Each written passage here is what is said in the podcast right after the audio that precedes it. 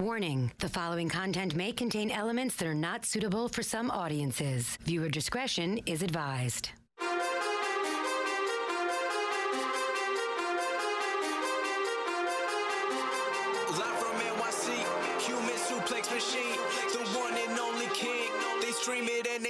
Scream, it's the Taz Show. Everybody hacking, everybody just wants more with the action. Hip Hop Jones got the music blasting, better watch out, that's all he's asking. Over like Rover, he keeps it real, he's no joker. Original, he's no poser, no competition, he's the owner. There I'm moving speakers closer, cause it's time to tune in to the Taz Show. All right. Here we go. Here we go. Here we go. Thursday. Thursday. Thursday edition of the Taz Show. We are live right now on the radio.com app. Thank you for listening there, or we're live at TazShow.com or on radio.com on their actual website. Thanks for bringing the show into your day, evening, night, life, whatever. Appreciate that very much. Maybe you're checking out the podcast version of the show, which drops every single day. And if you're doing that, you're doing that at Spotify or iTunes or TuneIn or on the radio.com app or tazshow.com. There's a lot of spots to find it. For the most part, wherever you get your pods, you can get this show. So there you have it. Uh, this episode here, going to go over and discuss predictions, previews, whatever you want to call them, for both shows, meaning Survivor Series itself and the day before the show is uh, Takeover War Games NXT. I will get into that. So we'll do that. Uh, we'll probably do War Games, uh, NXT War Games first, as far as a prediction preview, and then uh, go into Survivor Series. That'll all be in this episode of the Taz Show. You want to call the show? That's easy. You know what to do. It's a very simple process. All you got to do is dial an 866 475 2948. That's 866 475 2948. Yes, that's what you have to do right there. So you could jump on that, and that'd be great. That'd be awesome. That's super. Okay. Uh, if you want to give your thoughts on who could win War Games or Survivor Series or whatever, you can jump in that. I'm also going to talk a little bit in this episode about NXT from last night. I did not watch the whole show, uh, truth be told. I was watching some basketball, I was watching NXT, then I was watching uh, UNC basketball. Then I, I watched that game. Then I watched uh, a very little of the Knick game. Then I was watching uh, you. Uh, who was I watching? Uh, oh, the Lakers, and I fell asleep early in that game. They had some badass powder blue uniforms on. Were cool. You see those uniforms they were wearing there, Dennis? The, the, the Lakers. I did. They the old school Minneapolis Lakers unis. Cool. Very cool. I like that. Kind of like uh, for those that aren't sports fans, picture the old school San Diego Chargers uniforms beats basketball. But then again, if you're not a sports fan, you wouldn't even know what the San Diego Chargers old school uniform is. So, but it's like powder blue, blue and gold, powder blue. Um, all right, so we'll get into that in a little while. So I'm gonna have a little chat about the NXT stuff. Uh, so some sports talk real quick. So while we were going off the air yesterday, I was literally signing off and I saw this news which perked my ears up, but I couldn't get into it because I had to end the show. So, and I knew if I get into it, I'd have been a little longer winded about it. But now it's like been a day that this is people have sat with this, football fans that is, Bills fans. And where I'm going with this is, uh, well, basically, Sean McDermott, head coach of my Buffalo Bills, benched starting quarterback Tyrod Taylor. Um, and he's going to start the rookie, uh, Nate Peterman. Uh, so Peterman comes in uh, as as you know he's a he was a excellent college player. He played at Pitt for the Panthers. Okay, uh, fifth round pick. Um, and you know, uh, here's my thing. I am a fan of Tyrod Taylor. I am a big fan of his. I'm a believer in Tyrod. I am. But the last thing I can sit here and tell you is that Tyrod has got an arm like uh, you know, Dan Marino or Joe Montana. I mean, that I can't sit here and tell you that. I like I've always said this. I like a quarterback that's mobile, that scrambles, that's athletic, that moves, and, and that can make things happen with his feet. And that's Tyrod. Now, um, he doesn't, uh, you know, he'll make some beautiful throws at times and stuff like that. And I saw some uh, somebody on one of the CBS Sports uh, Twitter accounts.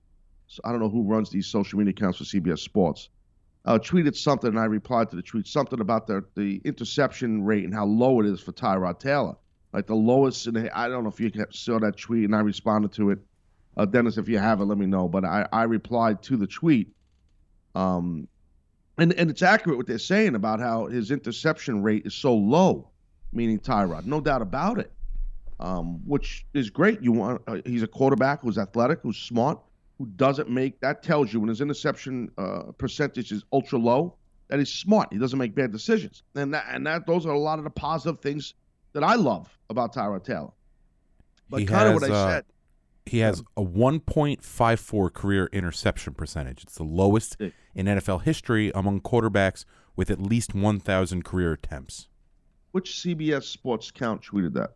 That was What's just at CBS Sports. And no, what was my reply? I'm not even looking at it. I said something. I had a pretty nifty comeback. By You the way. said, "True, I love TT, but isn't knowing isn't known as a quote throwing QB besides checkdowns to running backs, and really isn't producing right now. I support the move. Tough when a player is benched, but coaches see these guys every day in practice. Correct. Now, that's the thing. Practice. Coaches see these guys every day. So they they they know the the, the who's hot, who's not. They know who looks good, who doesn't. They know who mentally is getting a system, who's mentally not getting a system. Now, that doesn't stand for Tyrod because he gets the system. He's been the starter for quite some time, so he knows the offense. So, but I'm talking about players in general.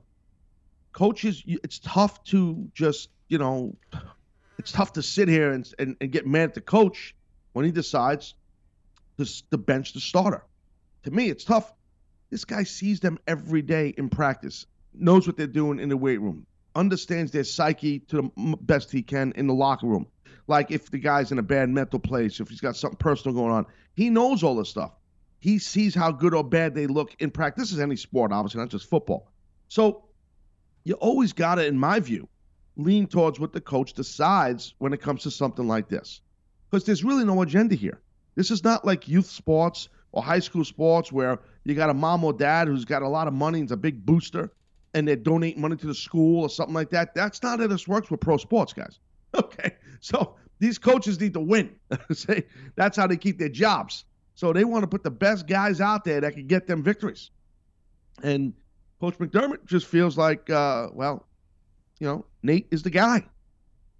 Uh, and what I'm telling you, what I tweeted about about Tyrod is the truth. He is not known as a guy who's going to push the ball, you know, uh, down the field 40, 50 yards uh, every offensive series. Dennis, you're a football fan. So is Anthony. Uh, I want I want you guys weigh in. I mean, you tell me. Uh, uh, you, you disagree with this? What I'm saying? About him? Uh, no, you're 100% right with him. I I know you were a big Tyrod guy, or you still are. So Yes, I was. I, was never high on. He was he was very average to me. He you know he could win games with his legs, but his arm isn't where not ideal for. All right, that's a ditto. That Aunt, her, Aunt, please bring Anthony to the show. Anthony, that was that just not a ditto? Oh Lord. Yeah, it, wa- it was basically a ditto. I kind of feel Oh, diff- really was. Yeah, really I, was a I ditto. feel a little different. Not obviously it's the outside looking in. I'm, they're in it right now, and I I'm a big Tyrod guy. I'm hoping this leads to him ending up on the Broncos, but that's me looking way into the future. I love it. That's spoken like a true fan of his team. I'm I- a mark. so now, okay. Dennis, I will give you one more chance to explain yourself. Just don't repeat what I said. I mean, you're saying basically what I'm saying, sir. I'm trying to help you become the lead guy of Dead Air when it comes around in 2020 or 21, 21, you know? We were told 2025.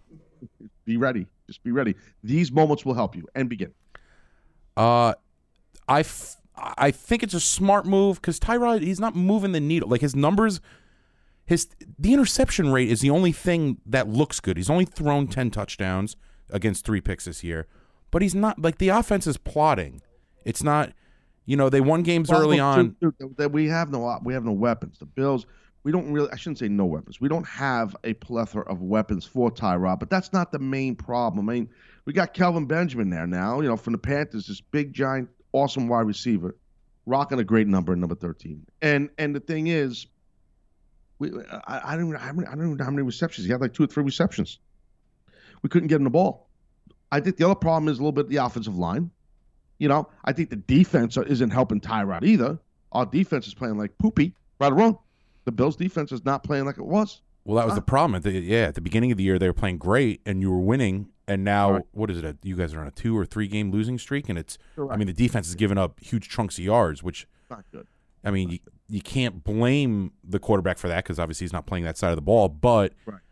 if the offense wasn't anything great all season, all right, maybe it's time to make a change. They're right now they're the sixth seed, so I don't know, shake it up. Maybe maybe the offense gets a spark or something. I get I, I get I- McDermott's I- logic. that's the beauty of football, though. Like, you know, if you keep going three and outs with your offense, you know, now the defense doesn't get a chance to breathe. They they can't. They got to suck suck it up because they they just got off the field. Now they're gassed. Now they got to get back on the field. You know, uh, like so now. So the point is like.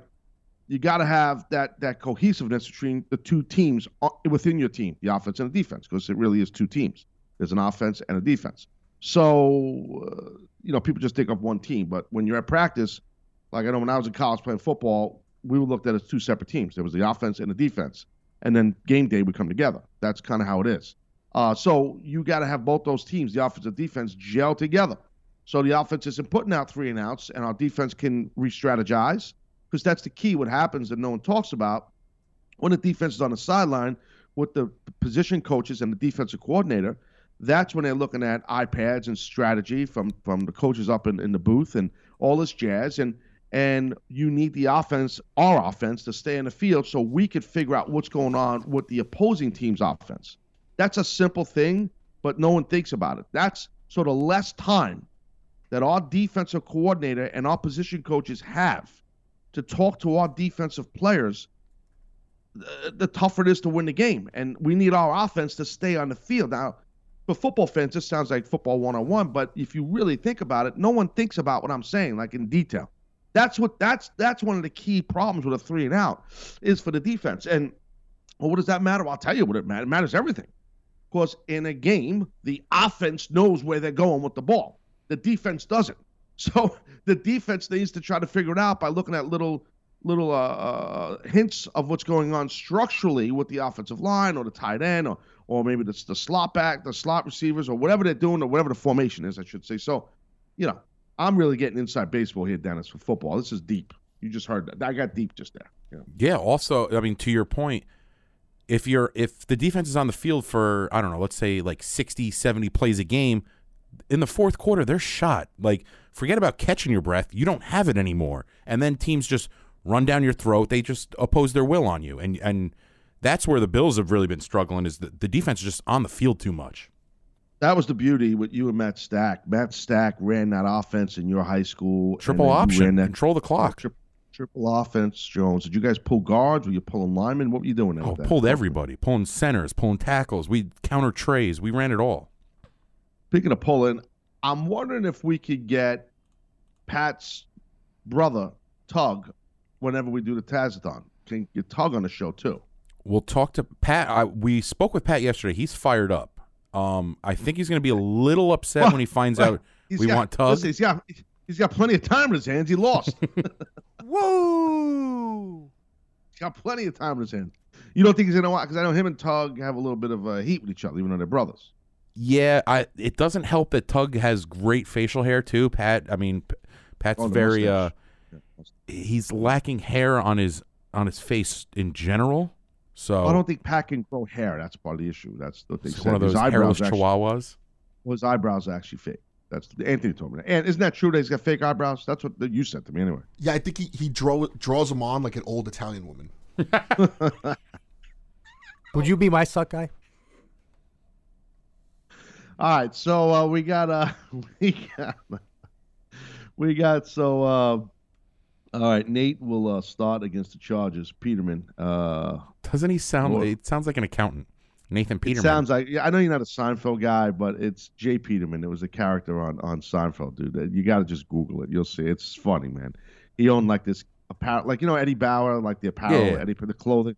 Picture like that. That's what his Nate Peterman guy was. He owned like a clothing company, and he was like, "Hi, I'm Nate." He's like Nate Peterman, and like I, I don't even know how to explain his like this guy Nate Peterman. uh, Not Nate Pete. Yeah, no, that's the, that's the quarterback. I'm talking about Jay Peterman from Seinfeld. It's it's very funny. I mean, I know a lot of fans that listen to my show, uh, are Seinfeld fans, so they get it. But yeah, it's the same name. oh, I know the like- actor. I actually saw this act. I don't know his name. You're looking at him. Yeah, This uh, was, I don't know his name, but John O'Hurley is the actor's name, and then uh, dude, I saw him walking by St. Patrick's Cathedral about two months ago. I was driving. I was leaving the city, and uh, I was driving. I was at a red light, right by by the church by St. Patrick's Cathedral, and I'm like, "Who is this guy?" And he's walking. Ah, probably about three or four months ago. Actually, he's walking with somebody. He's tall as hell, and I'm like, "Oh shit, that's Jay Peterman, right?" So I don't know his real name. I know his character name, and uh, you know, I, I don't normally mark out for anybody famous. I don't really care, but when I saw him, I'm like, "Wow." That was in the car, you know. So uh, I was cranking uh, Jay Z. So I was like, you know, and then I, I have like. that's one of his better songs. So we also have uh, the commissioner Roger Goodell. So this is interesting, uh, and then I'll get into some uh, talking about the whole uh, NXT and uh, Survivor Series. Okay, so this is like kind of crazy to me. Roger Goodell, this came out a couple days ago. He is asking for a fifty million dollar raise. Now I tweeted off of this thing. He asked this a couple days ago. I tweeted about this. He a fifty million. I didn't get a chance to talk about it. Fifty million dollar raise, salary, fifty million dollar salary, and a lifetime private plane in his latest contract negotiations. Now let me get this straight. Did he get this yet? No, right. This is what he's trying to get. No, he's negotiating with the owners currently. Lord he be. So this is I let's forget about just for a second that little minor thing of a fifty million dollar salary. Let's just forget that for a second. Let's just not forget that for a second. The private plane in itself thing, how much money that costs? He wants a lifetime private plane. Lifetime. The balls on this fucking guy. Are you kidding me, Raj? Now I know why he's got more heat than a monster in a Godzilla movie. People hate this guy. I hate him now. $50 million, a private plane for life. Who, are you curing cancer, Mr. Goodell? What are you doing, bro? What are you doing? You are the den mother for a bunch of overpaid, awesome young athletes. That's what you do. So you deserve $50 million and a lifetime private jet. My ass. Ass, I say. That means he's going old school negotiating here, Dennis. He's going, well, let me see. Uh, you know, I want to get what I really want is 30 million. So I'll go 20 million above. I want the plane for only half my life, not all of it. So I'll ask for all of it. See, I thought he was just gonna like ask for the fifty and the plane, and then be like, you know what? Let me forego the salary as long as you guys can guarantee me the plane. I'm satisfied. I agree with you. Because then what you do is you take the plane and you just sell it on eBay. exactly. Yeah, it's real simple. So, um, eh, dude, this is insane. This whole thing, this guy needs, he needs, no, he needs, I'll tell you what he needs. He needs like an old man, a guy that's pushing a hundred, that can hardly walk, but has a trigger leg and had like an old war injury. So he's wearing jeans, Okay, the old yeah, man. And he, but he's got a metal sh- leg. His whole leg is steel but no one knows him. And he has a button, the old man, that he pushes on his hip. And, mm-hmm. boom, boom, and it just nut shots, kicks Roger in the balls. That's what he needs. An old guy with a fake leg that's metal with a button kicking this guy right in his nuts. Holy shit. Dude, this is crazy. The balls on this guy.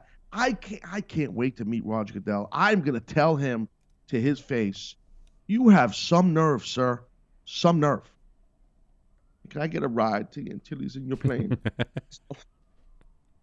he better not get. I, I, I don't. I just don't understand the nerve. It's crazy to me. I mean, he's got to think he's doing a good job as a commissioner, right? For you to ask for fifty million and a life and a a private jet for life. Ex Jerry Jones, I was doing. That's Cowboys owner, ex him. Jerry Jones. I think Jerry Jones. Oof, what he actually Jerry Jones should put a fake metal leg on and go up to Roger Goodell, push a button, and kick Roger Goodell in the balls. That's what should happen. Old tripod. Wasn't that Jerry's Speaking nickname? of the Cowboys, Zeke Elliott, running back Ezekiel Elliott, uh, basically withdraws the, uh, uh, the appeal. He's going to take the suspension, the full six game uh, suspension. Um, you know, this this whole story has been going on. I feel like forever. Really, I mean, I feel like forever. Uh, enough for. I don't care anymore.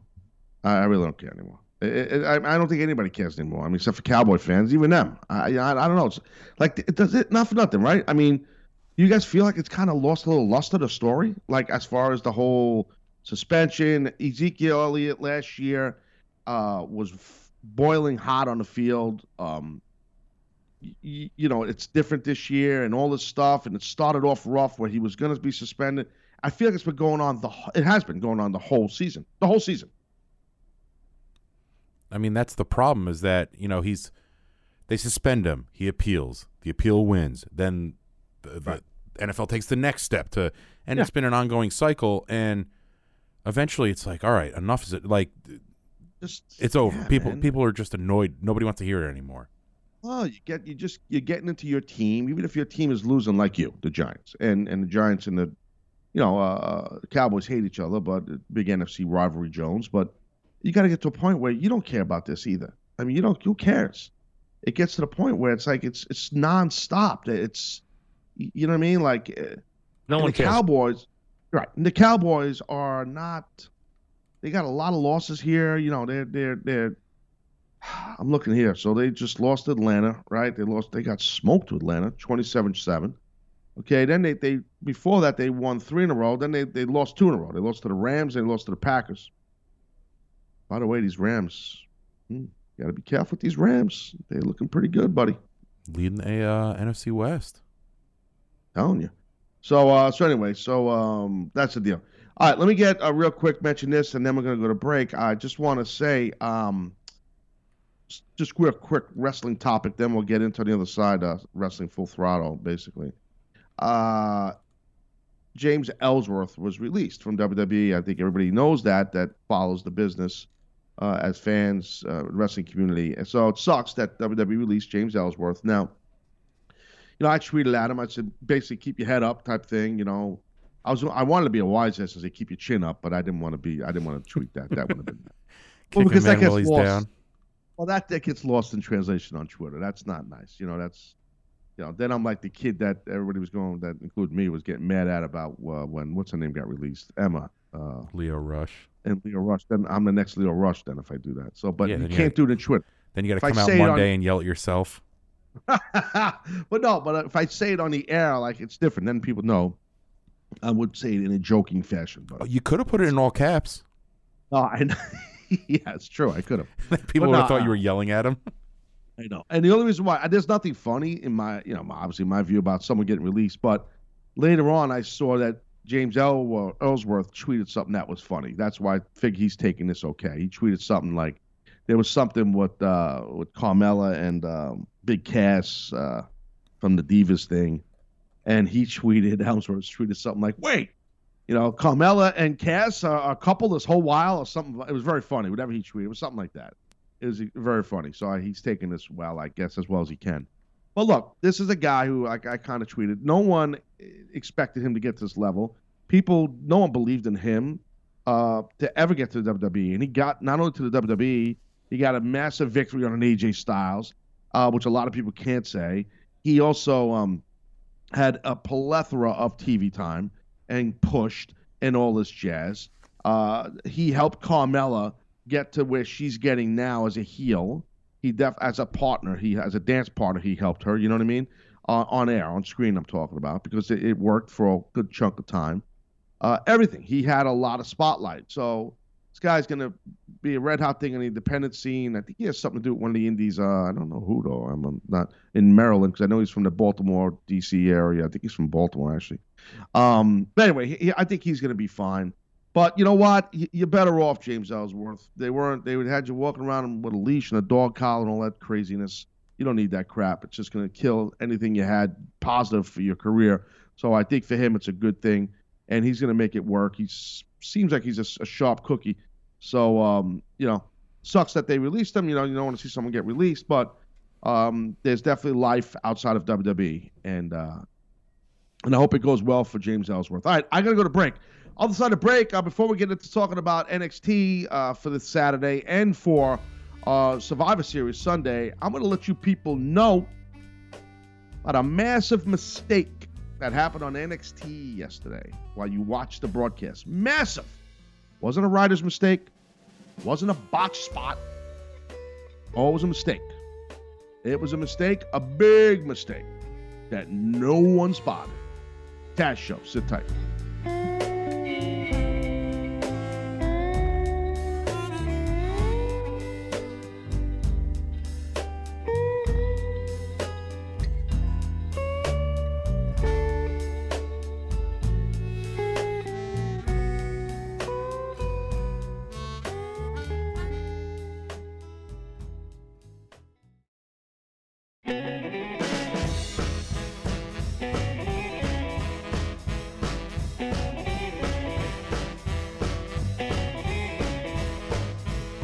All right, I'm going to get into telling you guys about that flop, big flop that NXT did last night. But first, I want to let you know about safety while you roll. Yeah, looking for better traction and control the season? Then pick up a set of Kumho tires for an exceptional and reliable ride. That's a fact, kids. Keep on track your destination this season with Kumho tires. Okay, choose your tire and find your local dealer at KumhoTireUSA.com. Listen, football season, right? So getting to the end zone or crossing the finish line starts with the right tires to keep you on track. yeah, and Kumho tires, well, they do just that. They keep you on track with engineered high, ultra high performance for your journey. You cannot go wrong with Kumho tires. When your car demands ultra high performance handling, comfort and control and safety, be sure to choose Kumho tires. Remember, it's KumhoTireUSA.com. That's Kumho Tire. Better always. So I'm watching uh, a little bit of NXT uh, last night. And again, I did not watch the whole show. So I have to tell you, I did not. So I saw my man Lars Sullivan, right? Who I just I love Lars Sullivan. I'm a big fan of Lars. Just the guy I, I always talk about looking the part. You know, uh, the money, like Vince McMahon always said, is like right in your face. If You put a square around your someone's face, their eyes, their nose, their mouth, their expression. That's where the money lies. And I've always said this about Lars. I think Lars has a huge future ahead of him. His body looks great. Looks like he might have cut a few pounds. Looks a lot more muscular. Ultra athletic for a guy that's as big as he is. I don't know. He's got to be somewhere. I mean, Dennis, maybe you can get his actual height. He's got to be six six, six seven ish, something crazy like that, and just a massive dude that's ultra athletic. Big fan of his. They have him. They have him listed at six three three oh three. Six three. I'm six two, and he's definitely taller than me. He's got you by an inch. Six three, dude. Really? No, I, that's crazy. I he looks a lot bigger than that to me. Wow, six three. Okay, well maybe I'm wrong.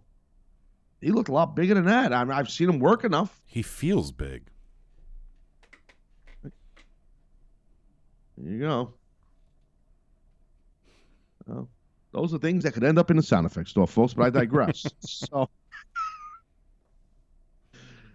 yeah. See, if Anthony would have said that, it'd be like, okay, timestamp, code, to be right that. Uh, No, he had. He's been complaining. He's like, how come all the all the sexual drops are about me? I have no idea what drops he's talking about. We don't do that here on the show, so I digress. But anyway, the thing is, I would love um, to see some nipples. Here's the thing. Okay, this Lars Sullivan is money. Money. I don't care if he's six three, six six, seven three, whatever tall he is, whatever height he is, I should say. Don't matter. He's he's the real deal. Okay, he's a real deal, and it's just, just the beginning of his career. He's he's money. He's money. He's money. He's big money. Okay, no doubt about it. He wrestled Raul Mendoza yesterday. Um, and uh, so what happens is, uh, and he wins the match, obviously. So what happens is, because they're doing this big match this Sunday, um, I, you know, I, I, I'm, I'm, Ohno comes out. Okay, Ohno comes out, gets in in in uh you know his face and in Lars' face and all this stuff because that's where they're going this Sunday. They're gonna have a match. I'm Saturday. This Saturday, they're gonna have a match. Okay. Um. I I hate. I don't want to come off like I'm about to bash Mauro Ranallo here because that there's something that needs to be discussed on my show here. We're going to do that, and it, it, I'm I want to handle it the right way. So I want to preface it first by saying that I am not trying to do that. So Kassius Ohno comes out to get in the face of Lars, and they had like a stare down for a second, no physicality, which was smart, and then they had Lars just laugh in his face and leave the ring, and that's good booking. You leave the baby face there in the middle of the ring to walk off, kind of the bad guy, and the bad guy smirking like, ah, "I'm gonna get you another day, and my day is coming." You know, whatever this Saturday at Takeover War Games in Houston. You know that type thing. and the announcers, you know, Mauro handled that properly. But Mauro said something along the lines of, and I'm slightly paragra- paraphrasing. Uh, well, these the, the, the, the uh, they'll get their hands on each other, or uh, you know, Kassius Ohno will get his hands on Lars a week from this Saturday at Takeover Houston. A week from this Saturday, he said. Dennis, did you hear this? I did. Yes, he said Actually, a week did. from. I, I I had to point it out to you, correct? And and and be honest, you had to watch it a few times and then you caught it, correct? Yeah, I did. You said you were like, oh, but You were like, you time stamped. You were like, double check this, make sure that. And I was like, I listened to it once. I'm like, I don't know what I'm looking for. And you were like, when? You were like, what day is takeover? And then I heard it, and I was like, uh huh. So when I say to you what days takeover, when I text that to you, that was in sarcasm. Like what days takeover, and then listen to what Mauro said. That's that. So you read it wrong because you have a mental block. Well, you didn't Now, put it in all caps. Okay, I'm done talking to you for the rest of the show. So so now this is what happens. Mauro says the wrong time, the wrong day when the show's going to happen. This is the go home, the NXT go home for the pay per view. This is the NXT go home for, for the takeover, I should say, for Houston pay per view, whatever the hell it is on the WWE network. This is the go home, and he messes that up. now, it might not be Mauro's fault. That's all I want to let you people know. That's a massive mistake. That's a massive mistake that fell through the cracks. You can't let something like that fall through the cracks. Well, how does it fall through the cracks? Folks, there's a lot of layers, and it's hard for it to fall through the cracks. You know why? That show wasn't live. If it's live and you make that mistake, it's human error. I've done it. It happens. No big deal. I wouldn't even really say much about it. I don't care. Um, a post-produced show like that is, you, you, you can't let that fall through the cracks. That's whoever's producing the announcers, no matter if it's Triple H or uh, Michael Cole or whoever is doing that. It got past whoever's producing them. That's number one. When it was live to tape, when Mauro did it. Then it got past, which is even worse, whoever produces, who does the uh, audio editing and proofs the show before it goes out in production, whoever that may be. That's a problem. And that doesn't happen a lot with WWE, at least the WWE that I worked for. That that didn't really happen. That you know, that's a go home mistake for saying the wrong go home is not good. That's bad. Um, well, how does this happen? Like I said, it falls through the cracks. I, I, I'm, I was shocked. That's why I heard it. I, I was as I watched it, I stopped it. I'm like, wait a minute. I literally had to pause and make sure I heard it right, and I backed it twice, listened to it twice, and then this morning here, I text Dennis said, "Hey, here's a timestamp, and if you people want to hear it, it's 20. It's 20 uh point 47 seconds into the show. 20 minutes. Uh, how do I word that, Dennis? 20 minutes and 47 seconds into the Twenty show, minutes. right? Yeah, yeah, forty-seven seconds. that's what I said. Okay, wise ass. 2047. Here's your timestamp, and you can hear it. It's, I, hey, you know, it's it's a post produced show. Now let's talk about how does Mauro make that mistake. He's not a dumb guy. We know that. He's a very good announcer. We know that. Even though I, at times I've ripped some of his work, I'm not an ultra fan of his work at times. I think he's piped down a little bit with the screaming. He don't scream as much. Um, I'm not a fan that a lot of stuff he says sounds like it's a script. That I don't like. Um, he makes hip hop references, which can be very funny if he does it a little bit more funnier. He mentioned Kodak Black yesterday, to, uh, you know, uh, which I thought was funny. You don't even know who that is, do you, Dennis? He's a hip hop artist. Such an act. Why don't you just say no? I didn't, Anthony. You know, right? I do know. He's a uh, very no, well-known mumble rapper. Did you say the word mumble? Yes. Okay. You are a fan of Kodak Black, Ant, I'm assuming. You rap similar to him. Um, yeah. As in, we both rap very average. Great. I feel like you are sitting right next to Dennis right now. Like you're sitting right next to him. There's no video on you guys. And like, I, are you sitting on Dennis's lap as we do the show? I am not. I am in the studio though because there's a million boxes in the cave. Oh, Stump my groin. gotcha. So anyway, so how does this happen? I'll tell you how this happened. Mauro's not a dumb guy. He's a smart guy, and he's been around the block as a broadcaster and a radio guy. He knows what he's doing. It's very easy to make the mistake he made. Very easy. I have done a ton of professional wrestling commentary post produced in my career. Uh, no particular order from, you know, well, I'll do it in order. I mean, from Sunday Night Heat to Jakked and Metal that was in WWF at that time. I've done a bunch of that stuff, all, stuff, all post produced. SmackDown, a bulk, a bulk of SmackDowns were done post production, as you guys, a lot of you guys know. So I've done tons of that. Uh, meaning, when you tape a bunch, a lot of times when you tape several weeks of TV or a couple of weeks of TV in one sitting while you're ringside. Okay, so you could get confused or make a mistake or something like that. Definitely, that can happen. Most of the stuff that I've done like that, where it was bulk tapings and where you can mess up as an announcer, is in TNA. I've done a bunch of where I would sit there at Universal Studios with Mike Tenay in Orlando, and we would do sometimes, you know, whatever, three, four weeks of TV. So we would call a lot of it live to tape, but then we had to go into the studio and do what they call pickup lines or wild lines, as the word goes. And we would have to, because if stuff didn't make sense or they changed the storyline for this week, for the previous week, the commentary had to match. There's people who proof the audio and video in production. That's how it works. That's why this fell through the cracks, and it shouldn't. this shouldn't happen. There's a lot of layers in those cracks, not just who's producing the announcers. Because Michael Cole might have been producing the announcers from the gorilla position for sure.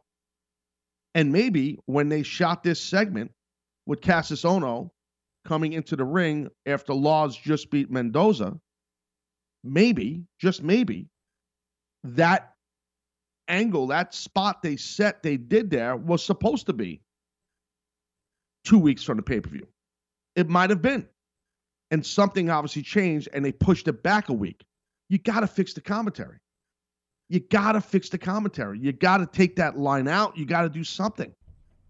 That's a big, that's a problem. Oh, you're making a big deal out of nothing. Oh, that's picky. Okay. I'm making a big deal out of nothing, eh? I saw. I sound like Seth when he's doing the thing on the floor, talk, making a big deal out of nothing, eh? I sound like a guy from like, a carnival barker guy again from the twenties. Yeah, ah, step right up. You think it's a big uh, deal? Well, it is. I'm making a big deal of nothing. Says who? You say that? Hey, oh yeah, like one of those guys from like the uh, the old gangster movies. Cigar in his mouth, zoot suit. Tommy gun. Yeah. making a big deal out of nothing, eh? Yeah, so, come over uh, here and say it to my face. And a lot of those guys would, would finish the sentence all the time with, hey, come say it to my face, eh? Now that's a, now that's a Canadian thing. Maybe that's something that Pat McGroin should do for the. Well, we'll do this in the Taz. Taz is done. We'll come up with different concepts. That could be good if he finishes everything with A, not the Pat Canadian McGroin. style. I'm a simple man and the best of what we got. Woo! Hey, Maybe, if- maybe if he finishes just something. Uh, we'll get that down the road. But anyway, so so I, I just, it's like it's like I see a, a flashing light. I'm like, oh, I'm like I'm going after flashing light. I'm in the middle of a, a diatribe here. My opening monologue. So uh, these mistakes, this type of mistake is a big mistake. It's not me being picky. It's not me being a pain in the balls. I'm being honest with you. That can't happen for the go home for a pay per view. That can't happen for a big match. You know, C- Kassius Ohno and Lars Sullivan. I mean, they they're only putting out, uh, I believe, five matches on on War War uh, War Games Takeover. It's five matches, right? I think six, maybe five, whatever. So every match is a big match. They got two dark matches, and they got the they got Ohno Sullivan. They got Black versus Dream. They got uh, Fatal Four Way for the girls. They got the and then they got the War Games match, and they also have the Almas versus McIntyre for the title. So that's not a lot of matches, which they always do a good job at. They NXT doesn't need to put on Takeover a lot of matches. They they'll give these matches. We'll have a lot of time. It'll be quality. It's good stuff. No problem. You can't. So every match is big. That's my point about the card. O- Ohno versus Sullivan is a big match. You can't. You can't have that mistake. And I'm telling you, I, I bet most people didn't even notice this. Telling you. And you shouldn't notice it, I guess. And, uh, you know, some might think, God, Taz must sit there with like his ear to the TV, like, eh, what'd you say, hey? Like, no, I'm not doing that. Just been doing this long enough that, you know, it, it happens. You hear it, you know what to listen for. Sentence might have made no sense. Let's go down to Florida, Fort Lauderdale, I say. Uh, let's talk to Peter. Peter, you are on the Taz show. What do you say, Haas? Hey, what's going on, Taz, man? Hey, I just want to put you over. I Actually, put a couple people over. Um, I don't know if it was earlier this week or late last week. You were talking more or less uh, being in the business back in the day, where uh, interaction with the audience and not feeding too much into them uh, in Yes. comparison to nowadays and smaller promotions uh, being kind of the opposite. You are dead right about that. Um, I went to the ROH Elite show at the uh, War Memorial Auditorium, which I know is near and dear to your heart. Broke my neck there. Yeah. Yeah, yeah. but it's also the first the first time I ever went to a wrestling event there was also uh, the first time I saw you. So it's Thank- near and dear at least in my heart. Uh, Um, yeah, well, I, I, you know, the good, the cool thing, Pete, is that I actually, I, I think you might know this. I wrestled there after I broke my neck. Yeah. I've done shows there a lot, so I've had a lot of success there. Besides the, you know, getting hurt badly there. You know, so caught I've caught you there at least two or three times. One of them was the first time with the pay per view. So I, I used to Uh, love working in that building, dude.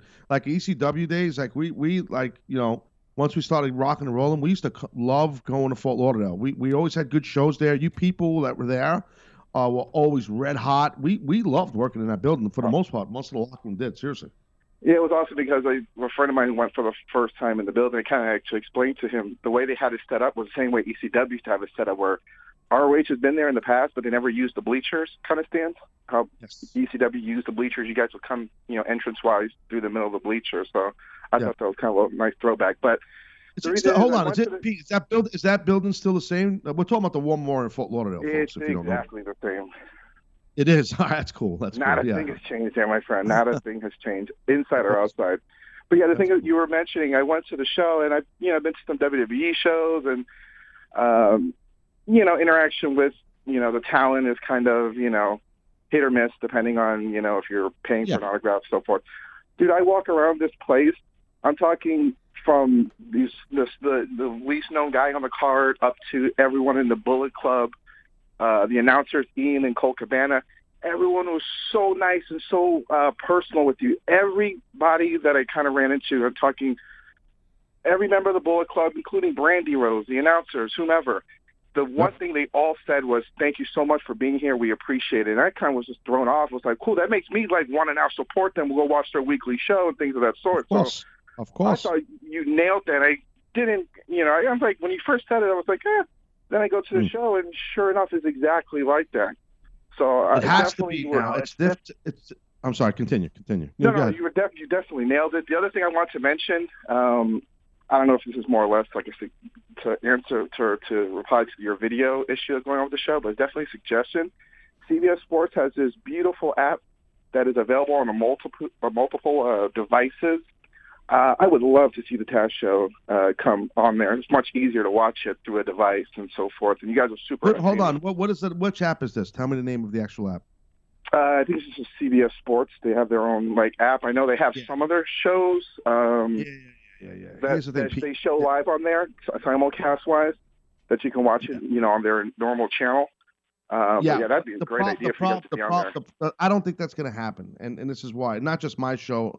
I'll, here's the thing. Like what uh, I think it was just official, more or less, yesterday. The whole merger uh, with, with Entercom, the company, and CBS Radio that happened yesterday. So it's kind of like we are, as far as CBS Sports, kind of separate from them, from what I understand. Again, this is Gotcha, above my gotcha. pay grade. So no, there's there's going to be a lot of different stuff going on here really soon. Thing I think uh, again I've been saying that for a while, Pete, as you know, uh, but uh, I'll be able to get into more details soon. I think I might know some more stuff soon about what uh, you know the future for for what we do here on the Taz Show and and stuff like that, and what 2018 might look for. I think very soon I might be able to explain that to everybody, Pete. So um, Uh, guys, just be, it'd be cool to catch you guys, you know, something a little bit more available than just your website. I love, yeah, I, don't, I really am more of an audio on demand kind of guy with your show because I don't have, uh, believe it or not, I have a cell phone provider. I don't have unlimited data, so. Um, no, a lot of people don't. It's expensive. A lot of people don't. I yeah, understand. no, it did, and that's how I used to catch you guys live all the time. But yeah, just Mm. it's, uh, I guess a more of a video aspect of it because you guys are hilarious, and you know, it's, Thank you. it's cool to just you know, it's cool, definitely cool to listen to you guys. I listen to you guys every day. If I miss an episode, I'm downloading the podcast version or the audio on demand version. Don't don't want to get any heat. But um, yeah, definitely No, right. other avenues okay. to catch you guys. Pete, thanks for calling. I'm not sure. I mean, uh, we'd have to see. I don't know. Uh, I don't know. I, I don't know if that's true what he's reporting or not.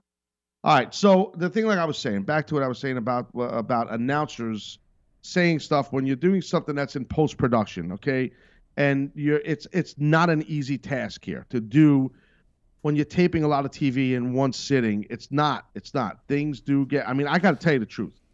I when I first went to TNA, I my head was spinning. You know, and I've called like a bunch of WrestleManias. I called all these big matches WWE. I mean, calling the matches were easy and getting over characters and the storylines weren't hard. It's just it was the the logistics. Like this week is for this week. Don't say this here. We'll do an on camera here. That's to be the fun. It was like paint by numbers. Mike Tenay used to help me so much. Like, no, dude, this is for this week. I, I, I, he was used to it, and then it took me a couple of tapings to get used to it. Um, it was really like you know it, when I was doing the main event Mafia when I was part of that with Samoa Joe for that short time.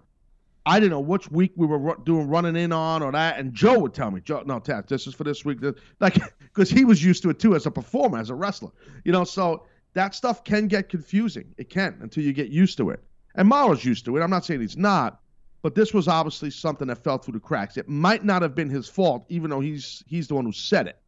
Um, it might now might have been his fault, but at the end of the day, no, I can't say at the end of the day. It might have been his fault. I don't think it was. I think that he thought. Let's let's just think. Those were all done. I don't know. They could have. They could have. That segment. Here's this is the thing. That segment could have been recorded out of joint, out of a sequence with the other segments that aired yesterday. Dennis, you follow me on that? Yeah, yeah, I got you. Of course, you're sharp as a tack. On that note, can't follow that. Uh, I'm going to go to break. Okay, other side of break, I will get right into War Games, NXT, Houston, speaking of NXT, and we will discuss that. Uh, apparently, there's new rules with War Games. I'm going to go over the new rules that I'm not a fan of. Uh, Taz Show, sit tight.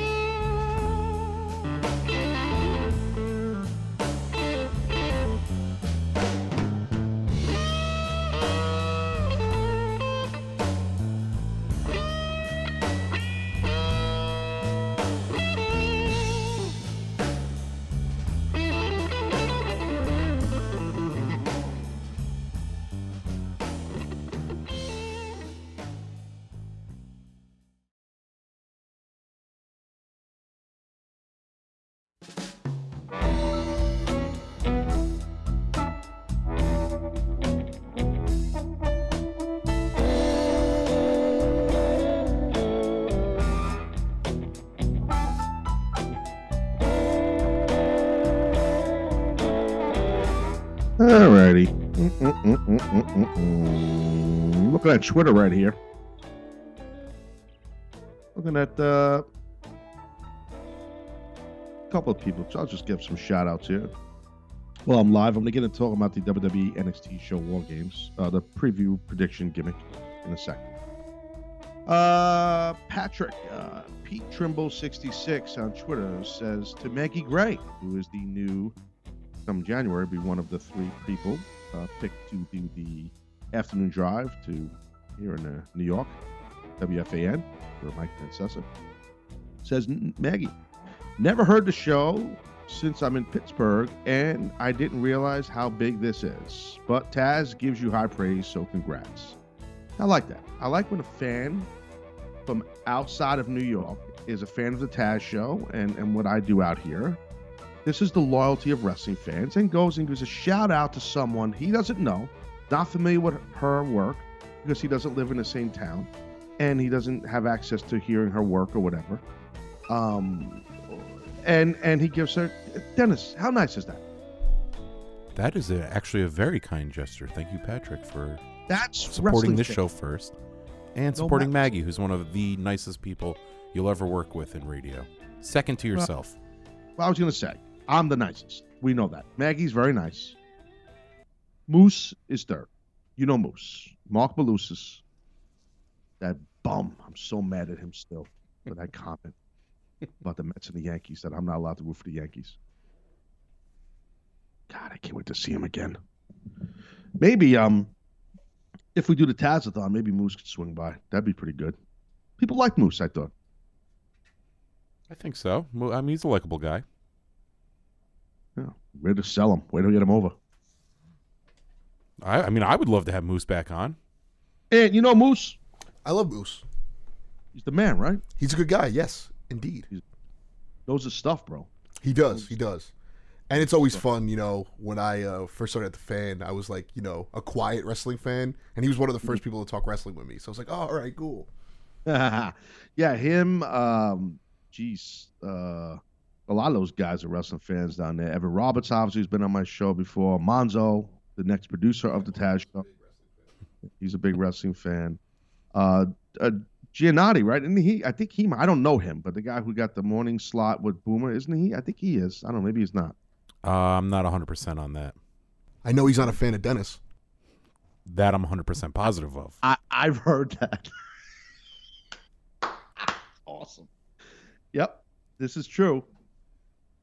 Which makes me a huge Giannotti fan. I love Giannotti. I never met him. I love the guy. He's gr- he's great. I I have no ill will towards him. He's very good at what he does. Obviously, they wouldn't have picked him to fill that spot otherwise, but he would not have very kind words to say about me. Love that. Now, some would say, well, Taz, ask Dennis why. Don't worry, I'm not going to ask Dennis why because I don't give a shit. How about that? Why do I hear myself in an echo? Turn your radio down, Dennis. First time, long time. Sorry, sir. That's unbelievable.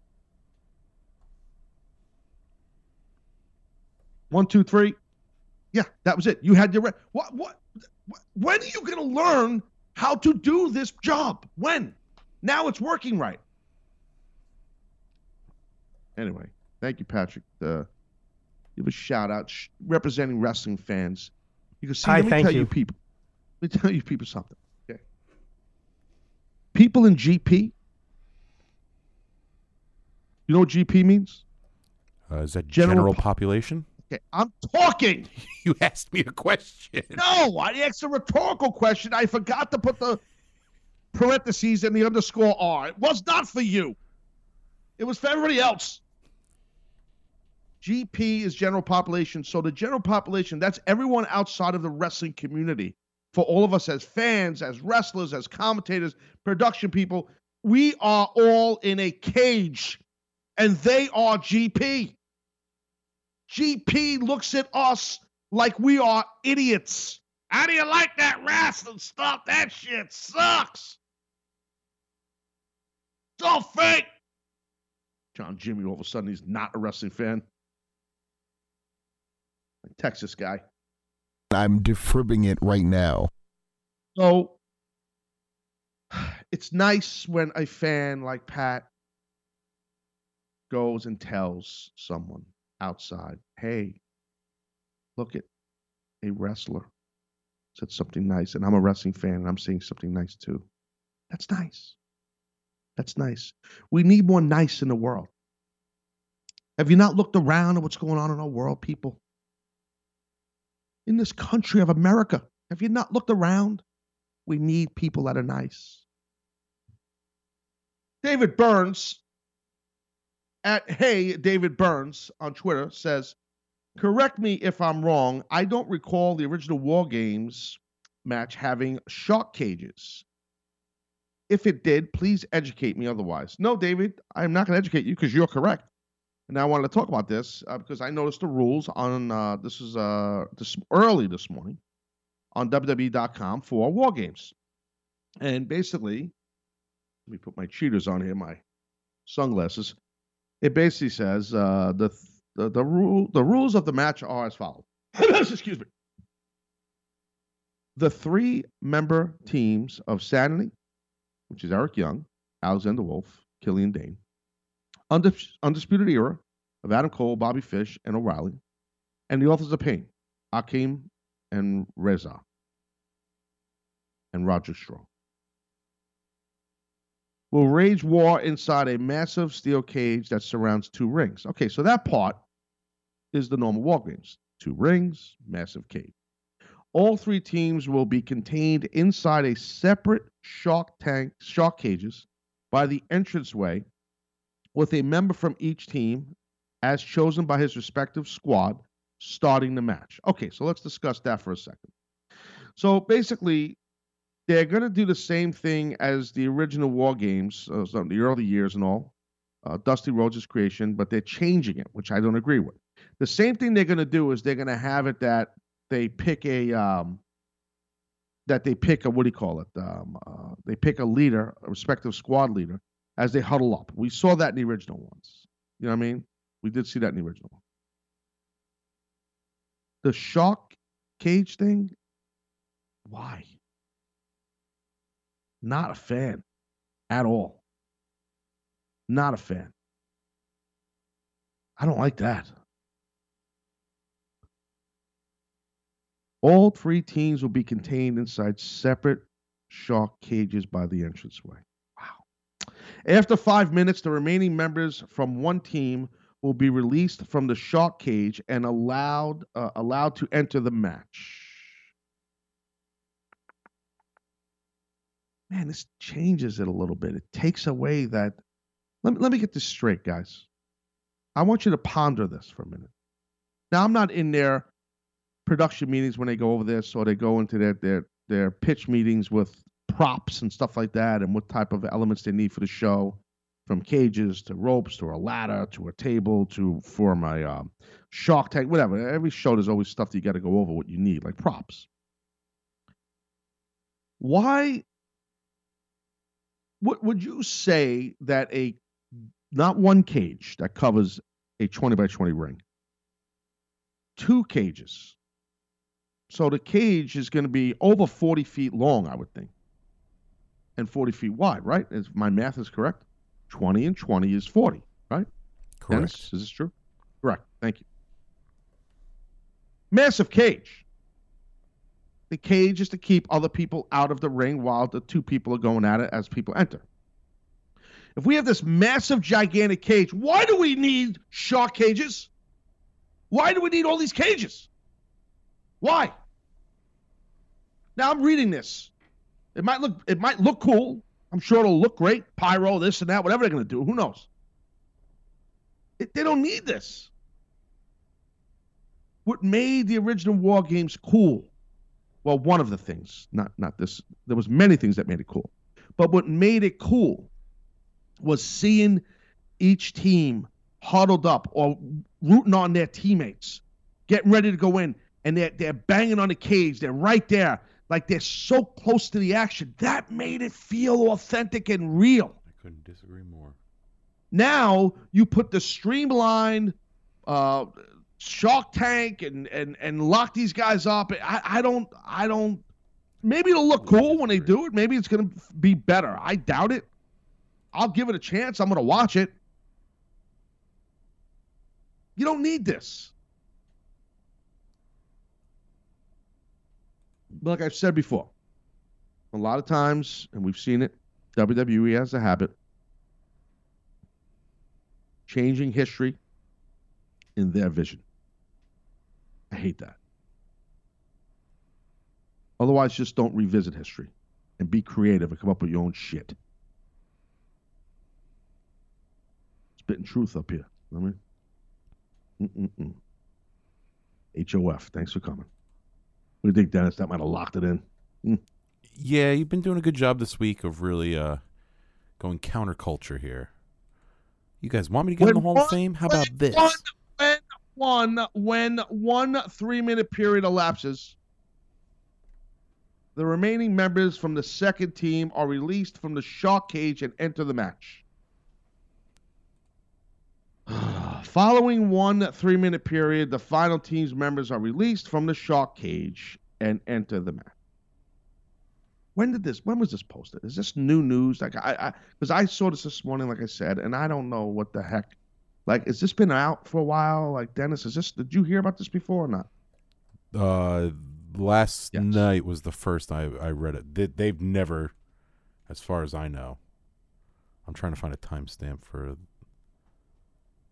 Eric Viziano at Truth 16X. He always supports the show strongly.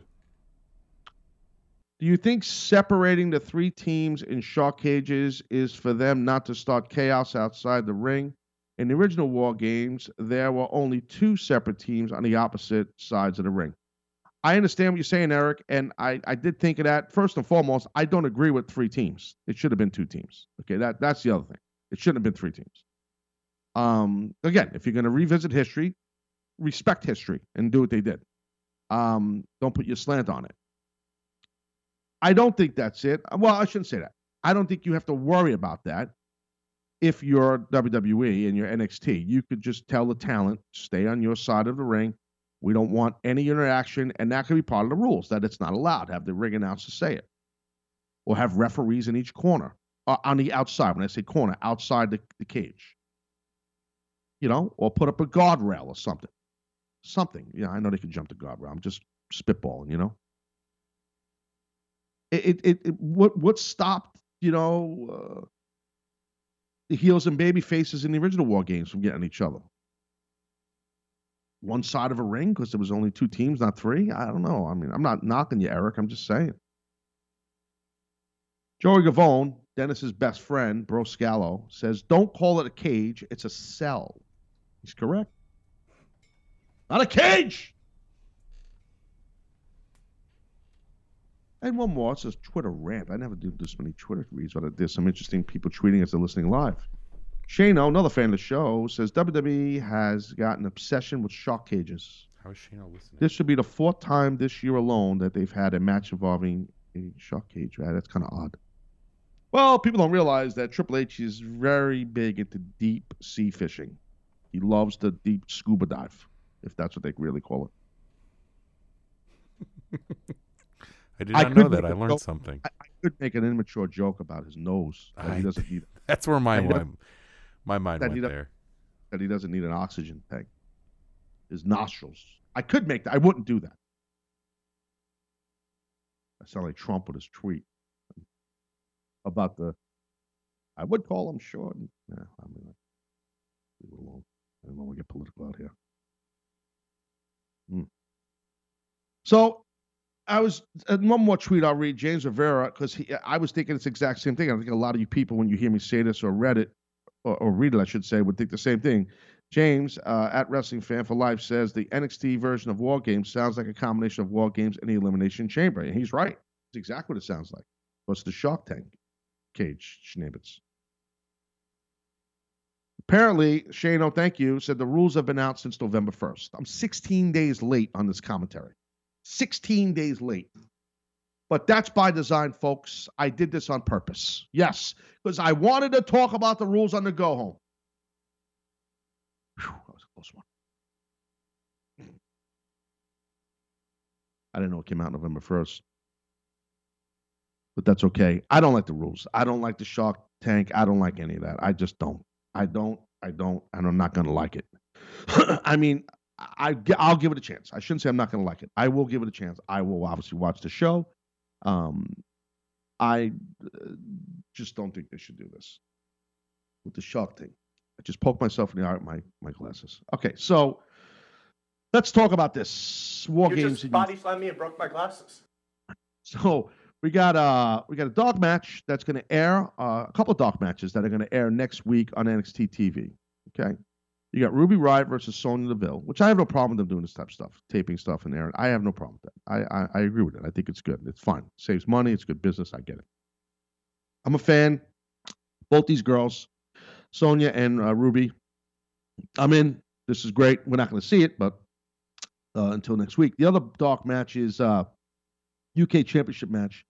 Champ Pete Dunne against Gargano. This will also gonna is gonna air next week, so that's cool. A couple of really good matches there. I think you got to have a little buffer before uh, after one of those each of those matches. They- Those matches are going to be good matches, so the people are going to be red hot for those matches. And I'm gonna tell you, bring behind the scenes a little bit. You you're in a you're you love your spot you're in if you're Ruby Riott, Deville, Dunne, or Gargano because you know you're working with good opponents and you're to have great matches and it's going to be on NXT TV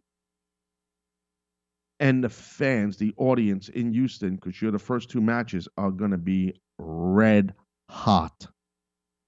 Easy Pop Jones, they're going to pop like crazy for everything. That's going to translate on television or the internet, whatever WWE network, whatever you want to freaking call it. Um, well, really well. It's going to translate really well. That's my point. So, um, so let's get into the meat of the matches and uh, make some predictions, and uh, maybe uh, Dennis or Anthony can weigh in if they want. If they don't, I don't really care. It's a good push. Kassius Ohno Lars Sullivan.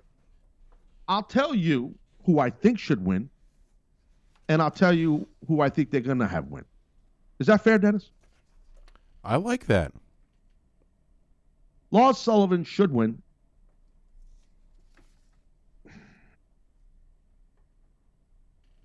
And I think he's they're gonna have him win. How about that? There you go. I was Plot say- twist. I know. I know they like they, they like oh no they they push him. I you know he's he's he's good in the ring. He is. He's he's good on his promo work. I know his look. He's the everyday guy. Whatever the I I, I don't. It's not just a look. There's something about him like that it factor for me. I, I don't want to disrespect the guy. I'm just giving my opinion. It's just it you know I, he don't work for me. So whatever. I mean, I'm um I'm not a huge fan of of of the, the persona he portrays and, and how he comes out, like his look, his physique. I'm not. Um, I'm not. I, I'm not. So, but but I think Lars Sullivan, and that's not. I'm not comparing him to Lars. I'm just saying I think Lars is a guy that you're going to hitch the wagon to, possibly. You know, one of your wagons. I think Lars wins, and I think they have him win. What do you think, Dennis? I'm going to go with an, a simple ditto here. Okay, Ant, are you uh, familiar with the NXT storylines? Or not really. I am. I am. I think Lars wins. I like him a lot, though. Yeah. You know, you sound Anthony like okay. I, I'm here myself again. Here we go. That's you know why this happened, ladies and gentlemen, because one of these nimrods in the studio won't put headsets on, so they want to hear themselves and me on a speaker. Shut the speaker. We don't have the speaker on. Both of us Then why do I hear myself in my head? Don't answer that. I won't. Don't you dare answer that. Aleister Black, Velveteen Dream. See, you lied, Dennis, because now I don't hear myself anymore. Dude, you're fucking with me here. you better stop this shit. I'm, tell- I'm gonna find out what's going on. I'm gonna, I'm gonna tell, I'm gonna tell Seth on you. No, I don't feel like doing anything today. Seth is lazy today. I love it. Lazy Seth. That don't I still, happen. I still got my PJs on. Don't want to deal with these nincompoops. I'm watching Matt Lauer. I love him. Won't realize he loves Matt Lauer. That's, uh, Not today. So anyway, uh Aleister Black versus Velveteen Dream. It's gonna be a good match. This is gonna be a real good match, kiddies. Oh yeah, this is gonna be a good one. Ah, I gotta tell you, uh, I like both these guys. I do. I think they both have really, really strong futures. Um, I think this is going to happen. I think that they will have Aleister Black win. I'm torn here.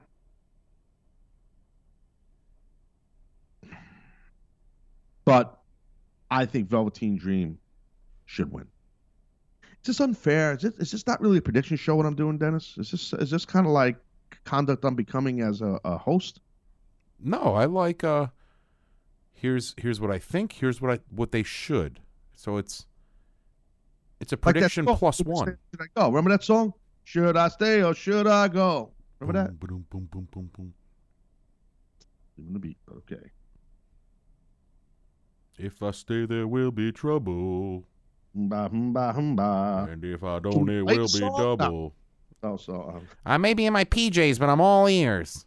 oh, I just got a text from him. It said simple. Don't you dare. That's what it said. Don't you dare. Yep. Velveteen Dream, I think, should win.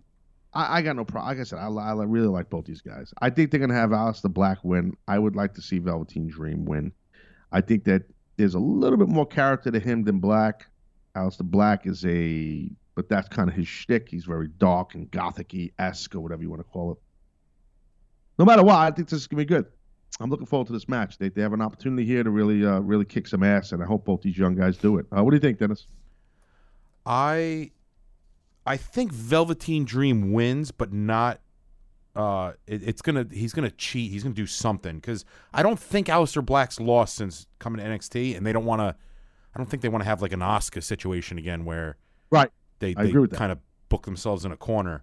So I think Yeah. Dream wins here. It's gonna it's gonna be a great match, and then the ending is gonna be a little fugazi. Total hack everywhere, using my lines, using everything about me. All right, so uh, Ant, you want to weigh in or not? I'm starting to get tired of both of you people. To be Um, honest with you. uh, ditto to your point. I just hope they keep the storyline going because I really enjoy both of these guys. Yes, I agree with you. All right, fatal four way for the vacant women's championship. Uh, Kairi Sane, Nikki Cross, Ember Moon, Peyton Royce. I, I like the way they went into this. This was a long build into this, making putting these four ladies in this match, where Kairi Sane won the uh, she won the tournament, right? She won the tournament. Uh, they all had to earn their way in, basically. That's what I'm saying. Uh, I, I say Peyton Royce, they should have win, and and Peyton does win. I'm a big fan of her. I'm a big fan of all these girls. Kairi Sane, I think's got to work on. She's got that whole pirate thing going on with the parrot, and it's a little funky. Uh, it's like a, a female captain esque, weird, you know. Uh, Buy a hat. I don't know. I know there's a whole Gulliver's Travel thing going on with her in Japan. I don't. I don't know what it is. I, I don't know. Is she Japanese or is she Korean? I can't. I asked this last time. I think she's Japanese. I think she's Japanese. Okay, so it's like a Gulliver's Travel meets Roppongi, kind of like a Japanese Gulliver's Travel. Okay, sounds like someone has a chainsaw there. So, um,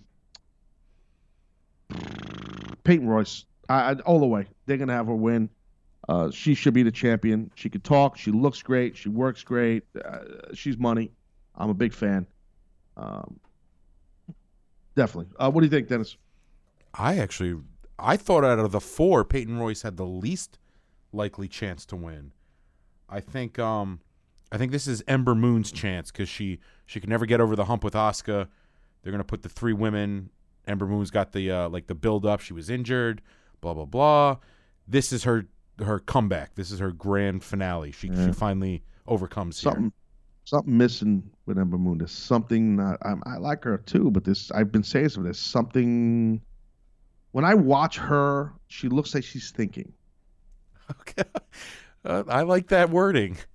No, but it, if you think about what I'm saying, it, it's it, it should that shouldn't happen. When I watch her perform and work, it looks like she's thinking to me. It shouldn't. It should never look like you're thinking. It should look like it's flawless. Because if it looks like you're thinking, that could be confused with you're confused. If that makes sense. But I know what I'm spitting out here. Yeah, you want Now- it to feel natural. Like It should look she, natural. She It's seems like to. she's calculating everything. I get what you're saying. a little bit, a little bit. Her to look with the uh, contact lenses, everything. It seems a little forced. But I think the company loves her, and I think that there is a great chance that she wins it because they want her. They like to put. They want to push her.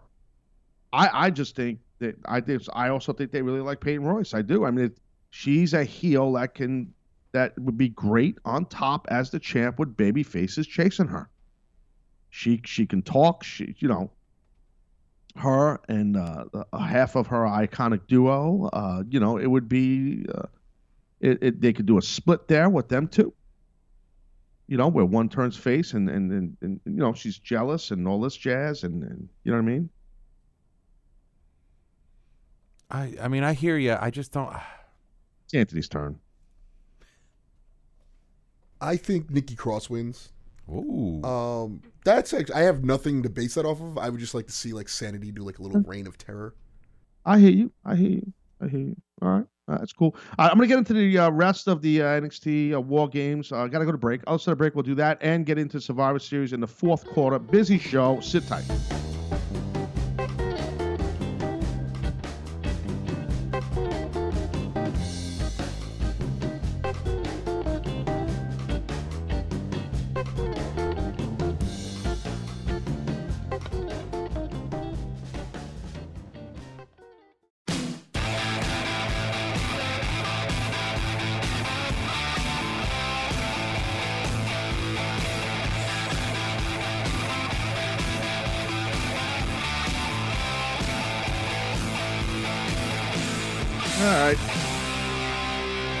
Go Florida City. Talking about NXT takeover. Uh, give us some thoughts, opinions on uh, kind of prediction or what's going to happen when they do this uh, big show on Saturday from Houston. Then we'll get into Survivor Series here in this segment also. Let's go to Pennsylvania. Bad Money Slim, welcome to the Taz Show. What's going on, buddy? What's going on, Taz? How are you? All right, yourself? Ah, I just threw up in my own mouth, but I'm good otherwise. What's going on? Hmm. Right, so I just wanted to bring up two points and your reaction on them.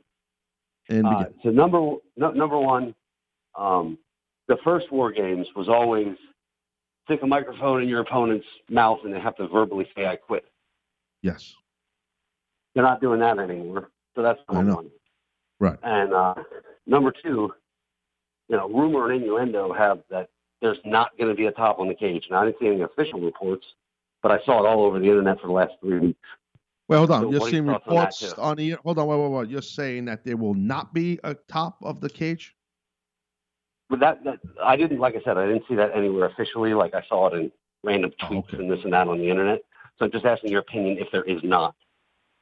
Dude, I, I think there has to be. You know, I think you know, I said before, bro, it's like you gotta like you know, it's just such an iconic thing for wrestling fans. This War Games uh, and Dusty's creation and what they did in the NWA back then. You got to really be careful not to just, you know, change this thing too much. It just, it's not. It, I, I, I think not putting it on Raw, or SmackDown uh, hurts it. I, you know, nothing against NXT and those those kids and stuff. I love it, but you know, pay it its due respect if you're going to do it. Otherwise, don't do it. Look, War Games, NWA, Dusty Rhodes, it was opposed, opposing WWF back then and Vince McMahon. I mean, so Vince McMahon is probably not one looking to like support this that much, I would assume. So let uh, fine NXT, he owns it, but you know it's his son-in-law's thing, and let Triple H do what he wants. I guess that's here's a blank checkbook, Triple H. Go have fun. That that's Triple H. So good for him. But I I don't think that you should change um change. I I think you got to put a cage top on it. The, the Shark Tank thing, I'm not a fan of at all. Not a fan. See, that didn't, And I know. I'm sorry. Go ahead. uh, that, that didn't uh, like the Shark Tank thing didn't upset me because they never did groups of three. Where No, they have. If they They got to change the rules, They did. Really? Hold on. They did. They did groups of three. I think they did it in WCW with like NWO times. They did. I think they did. I think so. when I think I I, I was like a I, I honestly I don't remember that. I remember like two teams of five, but never like three teams separate. I think they I, mean, I, have. mean, I could be I could I could be wrong though. Dennis is looking into Uh, it. And begin. Go ahead, Slim. Uh, but it, it like it I completely agree with you. The top of the cage thing is is probably the most important part of the whole thing. I You know, Dude, it is. And that gives it that, that get out. right. It gives it gives it the look. It gives it the look I- and I- everything. It's, you know. I grew up as a WCW kid, you know, late '80s into the '90s, and this other other than the finish of it, of verbally making somebody quit, which I love that they're going to do a tap out and a, you know, a, a pinfall to win, which is I think is great. Like the ending. I have- yeah, I- I got- I got no back in the problem. dude, I got no problem with that part. I have no problem with that part. You know, I don't. Um, I, I'm reading some stuff on Twitter. It looks like uh, Nando he tweeted at us here, and it said in 1998 War Games there was three teams, and they came out uh one. To, they came in one at a time. Fall Fall Brawl '98. Team WCW, Yeah. NWO Hollywood, and NWO Wolfpack. I remember. Okay. Right, right, right, right, right. So, so, but you know, i- if you're looking at like the way it was the first one in in, eight, in 1886, um, and then in '87 at the in Miami at the the man, you know, it was th- those were to me that's war games. You know, the original man. You know, it's like hmm so. I guess Triple H is going to take different touch of different stuff that they've done, and the Shark Tank thing. I don't understand. I whatever. I I don't like it. I think you do need a cage top for sure. Um, I think that definitely adds to it. But the thing with the Shark Tank, like I said before, Slim, there's no need To have a Shark Tank because you have this not one but two cages meshed together. You know, I mean, it's like a gigantic cage. So, and thanks for calling, Slim. I appreciate it. We got a lot to do here. We got a lot to do. Excuse me. Um, the rest of the NXT Houston card. Yeah, lock the line. I went into the Fatal Four Way for the women's gimmick. We, we discussed that, right, Dennis? Yes. Correct. NXT Championship match. Drew McIntyre is a champion against uh, Cien Almas. I've talked about Almas recently. Uh, Cien, he has really amped up. They have pushed him. He has amped up. Uh, Zelina Vega with him is money. Um, it's just, I'm a big fan of this guy's work. I've been a fan of his in-ring work. I wasn't a fan of the character, but lately I am. I'm definitely, I definitely am. I'd like to see him become a new champ. I'd like to see him become a new champ. I really would. I think they're pushing him hard enough, and he's over enough to be the new champ. I don't think they will, though. I do think Drew McIntyre will retain. Uh, they haven't. I feel like they haven't pushed McIntyre and been fair to him as a champ from Jump Street. Uh, when the Undisputed Era got in there, got in his and beat him up, and I talked about that back then. He didn't get a chance to get revenge on them, but it seemed like two, three weeks in a row, like nothing, not acknowledgement, like it was just it was horrible, bad booking they've done him bad, so they got a chance to do Drew McIntyre better now. So, so I think they'll keep it on him. But I got no problem, and I'd like to see Almas as the champ. I would, I would, but I got a feeling they're to keep it on McIntyre. Ahead, Dennis, your turn.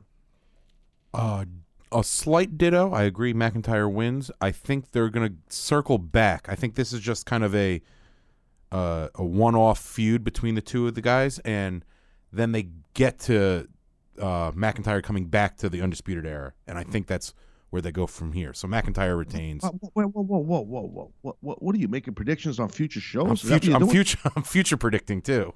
What talking about this takeover war games in Houston? What, what, why are you talking about? I can continue. Go ahead. Go ahead. McIntyre. McIntyre retains. Thanks. Anthony? Ditto. Okay. All right. So, uh, War Games will be Sanity Ditto. versus Undisputed Era versus Authors of Pain and Roderick Strong. Not a fan of the three man, three team thing. I said that earlier. Not a fan. It's okay. It's what it is. Uh, Undisputed Era will win, in my opinion. And they should win.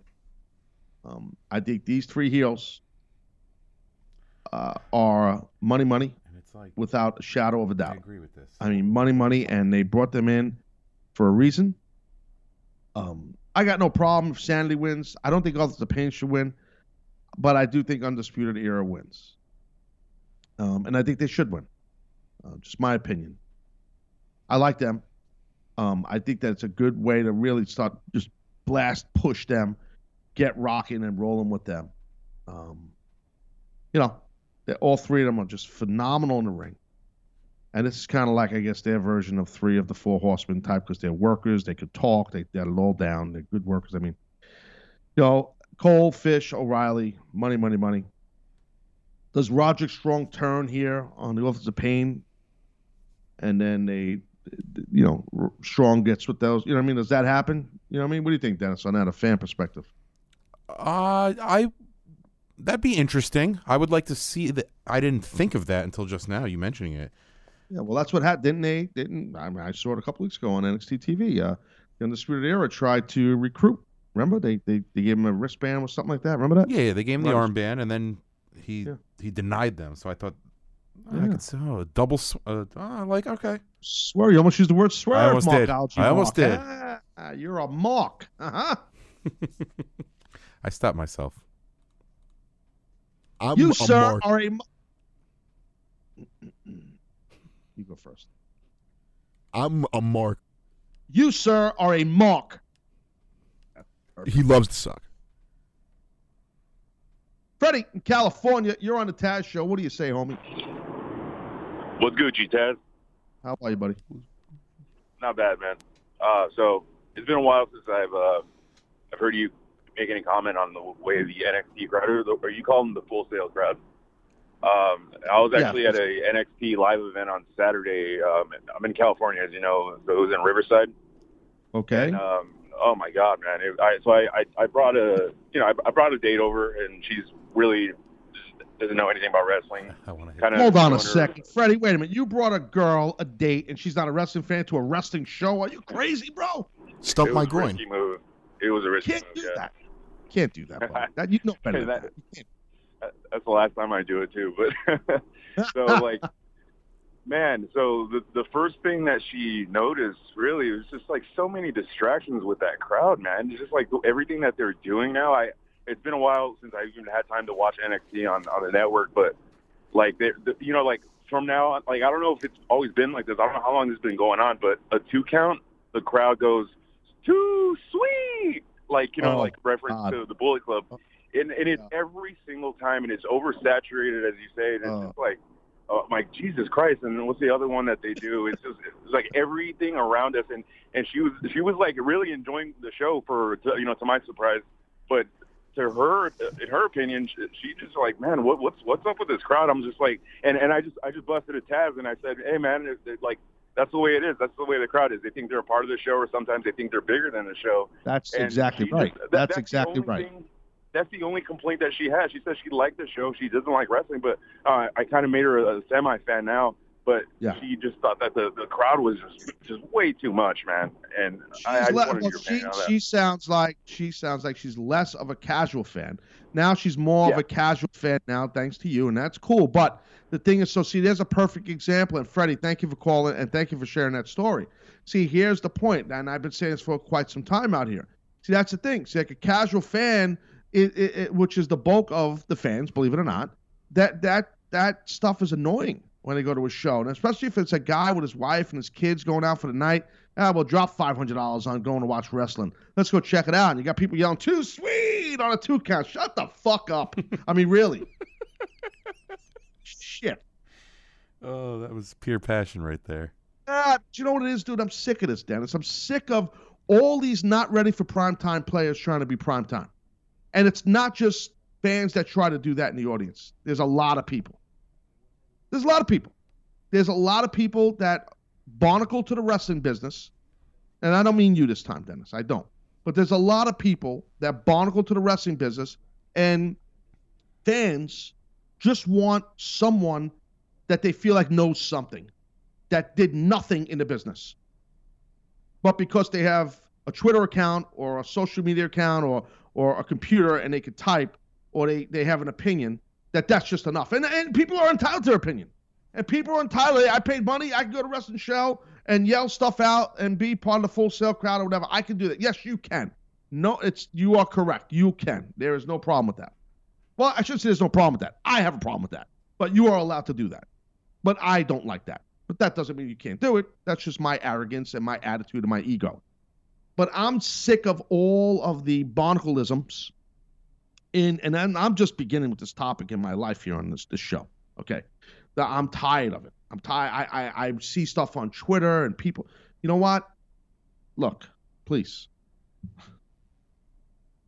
Sometimes this happens to Mike Johnson. Sometimes Mike gets on my nerves, Dennis. He gets on my nerves. You know that. I've seen it a time or two. Yeah. Here's How about that news you treat me like an asshole. How about that one time when uh I go, Mike, how can I help you? He goes, How can I help you? I got over. You're helping me. Okay. I see. I see, Mike. I love you, Mike. It's not just Mike. Mike's Mike's Mike's great, but he gets on my nerves too. Oh, he's hypersensitive, Jones. He'll be so mad. And he'll no so like he didn't hear me say this. He'll sit at home, say, that son of a bitch, Taz. He'll look at his computer and while he's listening to me on the show, he'll go, fuck you, Taz. Guaranteed. Cursing through his teeth. Dude, we haven't even gotten into Survivor Series, and there's five minutes left in the show. Uh, but we're going to run a little bit into fifth quarter here. So, uh, Survivor Series. Did I miss, before I get into this, do, the people understand what I just said?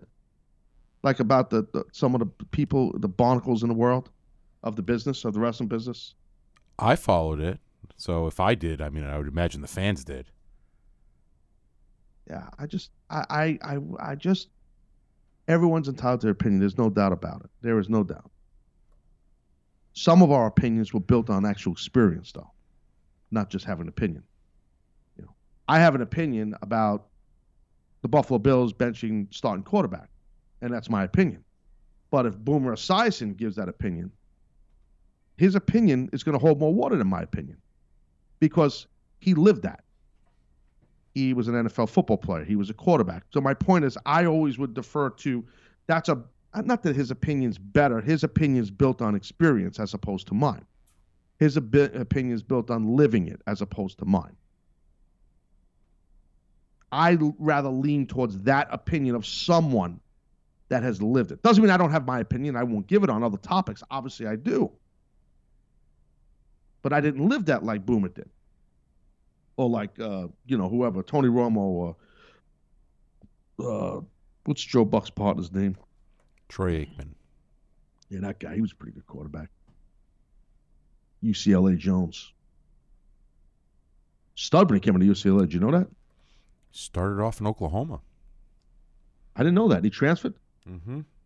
Interesting comments. All right, so Survivor Series uh, will be this Sunday. So we'll get into this right now and begin. So they're looking at a Cesaro and Sheamus versus the Usos. Okay, so this is this is going to be you know titles versus titles, SmackDown versus Raw. As we know, we've heard the pitch for weeks on TV. Okay, what they're doing. First time, one time a year, Raw versus SmackDown, yada yada yada. Okay, so Cesaro, Sheamus versus the Usos. Okay, I think this will be excellent. This match, I I hope Usos wins and win, and I think Usos will win. How's that? Okay, and I think this match will be money. I do. I like this. Uh, I like this match better than the first one they had announced because this whole card, as you know, has changed. It, it'll probably change again by Sunday. Uh, so this card has changed a bunch. You say, well, I'm going with the Usos on this. What do you think, Dennis? We have two dittos over here. The Usos Okay. should win. Okay. Okay. We're going Baron Corbin versus The Miz here. Corbin on the SmackDown side, Miz on the, the Raw time. I'm going Baron Corbin. I think Baron Corbin wins. I think they know he is the future. Um, and he's on a build, and it seems like they've been pushing him. They had him pay his dues a little bit, and, but now they've been pushing him pretty good past several uh, several TVs for sure. You know, several weeks upon weeks. Um, Miz is awesome. You guys know I'm a big fan of Miz, but I do think Corbin wins, and I, I and I think he should win. And begin. I have a ditto as well. Baron Corbin will win. Okay. I actually think Miz will win. I have a feeling that the Miztourage is going to get involved in some facet, and okay, that's cool. Yeah, I, I, I don't know, or I, I feel like maybe he loses and then turns on the Smack the Raw team at the end of the night. Well, we got the big uh, special Sunday night, 11 p.m. Eastern, uh, Survivor Series reaction. Anthony, you'll be there. Uh, I think we're doing video, possibly. We might be doing video. That's what I'm hearing. Yeah, I'll be there. So uh, Seth will be there and I'll Dennis. there. So uh, I hope you're right. because Anthony will have you jump on a special and comment on this. You will be the specialist of the Miz versus Corbin. Okay. I'm down. Great. The Shield versus the New Day. Shield on the Raw side, New Day SmackDown side. I think they go Shield will win here. Plus, you got Roman Reigns back now. He was out sick. Yeah, now he's back. They wanted to push these guys heavy. They had to slow things down. Now I do think they will. Uh, they will go full throttle here, and I think Shield will be uh, victorious. And I think that's what they should do, and I think they will do that. And Dennis, got Yeah, New Day can afford a loss. Uh, the Shield needs to win just because they're push they're pushing them hard. And like to your point, Roman Reigns just came back. The sh- total ditto. Everything's a ditto so far. Yeah, continue. Everything, everything you said. Ditto. because you know just just yeah so uh alexa bliss versus charlotte i was a little paused on this one i'm a little this is an interesting one here bliss on the uh, raw side charlotte on the smackdown side both champs as you know man oh man Mm-mm-mm. I'm thinking alexa bliss is who they're going to put this on they're going to have a win i should say put on. they're going to have a win I think because the Charlotte Flair victory was a couple things. I think it was because they were in Charlotte. I talked about this yesterday in North Carolina, and because coming off of the Ric Flair deal at 30 for 30, um, and it was very emotional. And I do think that Charlotte will carry that title in a better way than uh, than, than Natalya did, as far as a, a current star. Not you know someone like Natalya who's excellent, but she's she's been wrestling for a lot of years and she's been in the company a long time and Charlotte they might look at as a fresher face. Um, uh, but I I I feel like maybe Alexa Bliss they want to keep that heat on her. Um, I'm not galvanizing it. I'm backing out of it. I say Charlotte wins. There it is. Charlotte wins, and and and I think she should win. How about that? See, I just did a 360 on you right there. See that? I did. what a whirlwind. uh, things pop in my head, and and I just started thinking about something, and I'll, I'll tell you what it was. You want to know? I would love I'll tell to. you. It was the slap that we saw in the locker room when Alexa slapped, I mean, all the other girls, Charlotte while she was down, and that killing blow that we saw Alexa give Charlotte, I think is why Charlotte will win on Sunday. That that clicked in my head. That's why. Full disclosure. Very well and thought your out. thoughts. Your thoughts. Your thoughts. Your thoughts. I actually I have a very um off the wall. I don't I don't know who wins the match. I think Carmella cashes in here. Oh, wow. D. Jones, linebacker extraordinaire in high school. Man, oh Manischewitz. Someone's reading the dirt sheets. No, honest Yes, to God, I, I did no such dirt sheeting this round. Well, my audience, you fans, I want you to tell me because you guys know I don't read those dirt sheets. But if you saw anything like that, please Stu George Den- Dennis to me on on the uh, what do you call it On the Twitter machine. Let me know. Let me know if he's hacked this from one of those beat writers out there. I want to know because he- that sounds like something something stooged off to somebody in the uh, from the office, stooged off to a dirt sheet, and you said that. Now That could happen. I also I have a I don't I mean I don't know if if my question I have a question I don't think that we have an answer. Is Carmella's cash in exclusively for the SmackDown title? Cuz I could see Charlotte winning and like Alexa Bliss is just destroyed and Carmella cashing in on her. Is that too, am I way out of line here? I don't think you're out of line. I don't think you're out of line. Um, I'm pretty sure that's probably for the SmackDown side of things. I mean, I I'm pretty sure. I mean, they they could change the rules. That's why I'm a little hesitant to give you a firm answer on it. I you know. Uh,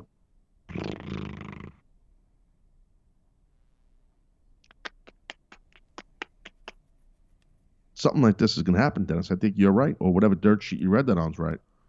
Someone stooged that off. Well, if you if you can't if you if uh, Carmella can't cash in on Alexa, then it all the more reason to cash in on Charlotte. She built up all that goodwill, winning in Charlotte. Her dad comes out, blah blah blah. She's got this feel good motivation behind her. Carmella, the heel, comes out. I'm cashing Yeah. in. Yeah. And they've been changing titles a lot lately. And the reason why I thought it would happen, not because they're changing titles a lot, which is definitely a sign of inconsistent booking and, and not being positive on what you're doing, it's because Ellsworth is gone. Mm-hmm. That's why. I think it gives her a whole fresh feel once she cashes that thing in. Thing is, once you cash it in, you yeah, you basically got to win. Can't you run with that though? Like she can she can be like, look, I've had the the, the briefcase for since uh, whenever the Money in the Bank, and I and I never cash it in. The second James is gone, like would they would they incorporate that into the storyline? Is that Uh, I don't. I just think I don't know if they would even acknowledge it. They would just have her, cash it in. I don't think they would go that route. I don't think so. It'd be interesting. It'd be interesting. I, I'm, I'm thinking that that could happen. Um, we'll see. I got a feel. I'm I'm more stuck on where did you get this from. So yeah, I could tell. I could tell you're stuck on that. I promise I did no dirt cheating this round. Brock Lesnar versus AJ Styles, Universal Champion versus WWE Champ here. Interesting, interesting stuff. Uh, this is going to be good. I am looking forward to this match, knowing both these guys personally, um, being a, a fan of them both. Uh, this is going to be cool. This is going to be cool. This is who, if you are Brock Lesnar, you want to work with AJ. And if you're AJ, you want to work with Brock because their styles will complement each other okay? Because aj can fly and do any kind of any kind of high high spots he wants and brock will be there to catch him and take the fall and grab him and all this stuff because he's bigger a lot bigger than aj and if you're brock you want a guy like aj because you could you know he's battle tested his body and he's small enough uh, compared to you brock that you can do any kind of any kind of high spot from a physical perspective, like any kind of suplexing or power bombs or whatever power moves he wants to do. Um, I could see a, a plethora of German suplexes, what they call suplex city. I could see a plethora of those here on a guy like AJ. Um, I think with a guy like AJ too, you could incorporate a flip spot out of a German, where you go for a German and he flips to his feet and hits you with, with a Pele kick or something like that.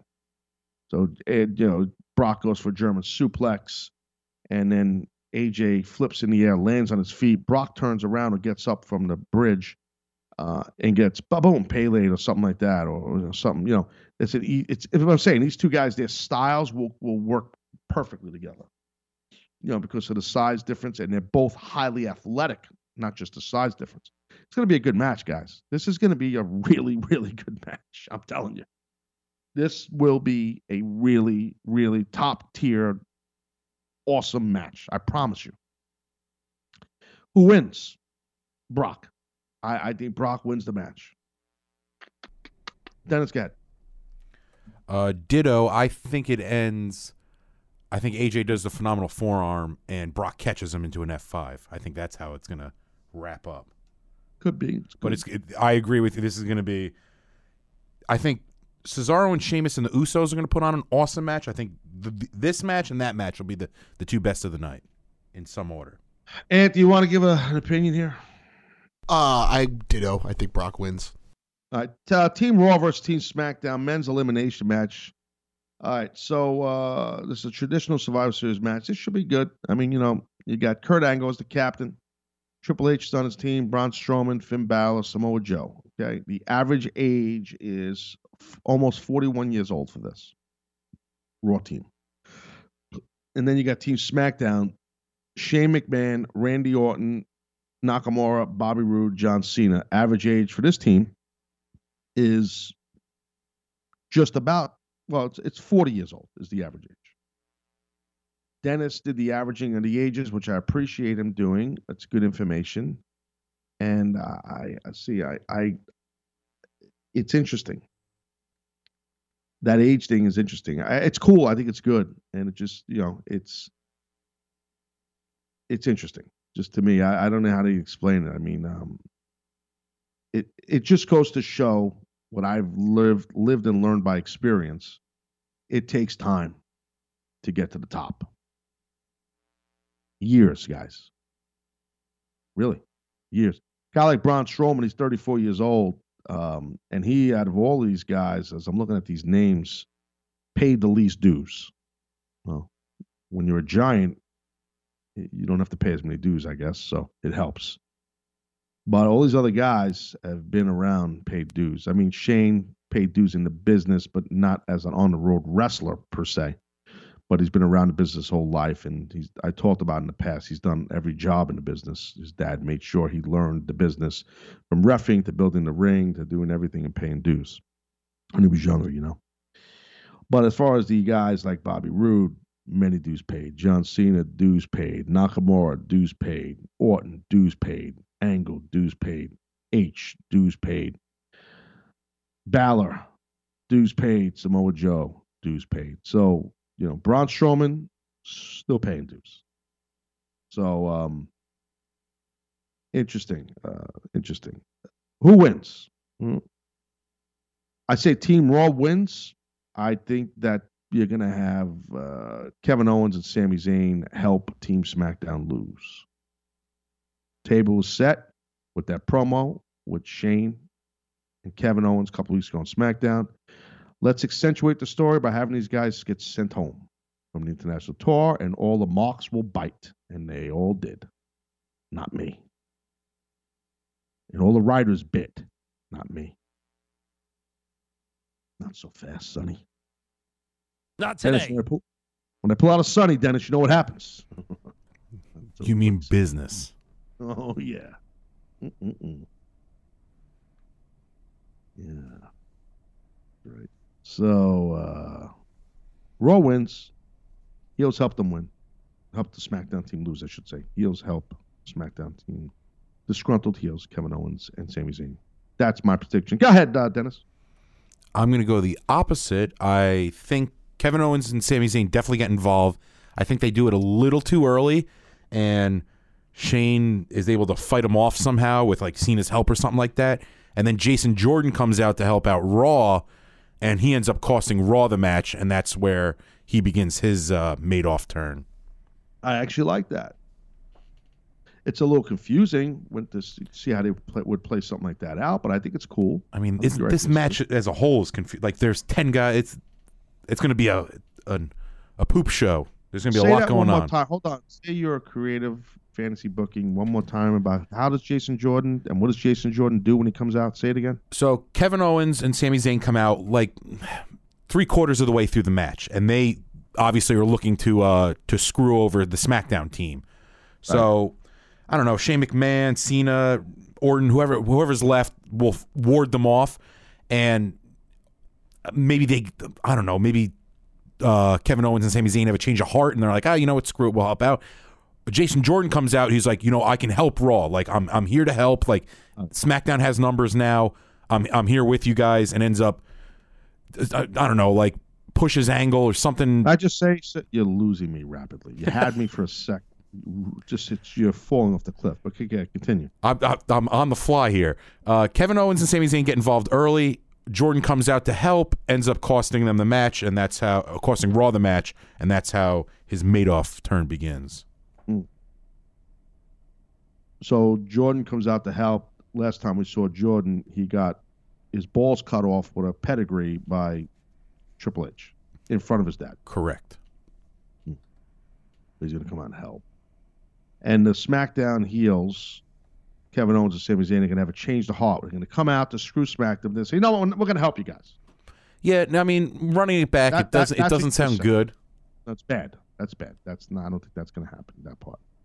Uh, I don't even know what else to say about what you just said, Anthony. I, so, and what's your opinion on who's going to win? I think Team Raw wins. Uh, I don't really have a fake storyline like Dennis. I don't read the dirt sheets. I just feel like Team Raw will win with Angle and Triple H.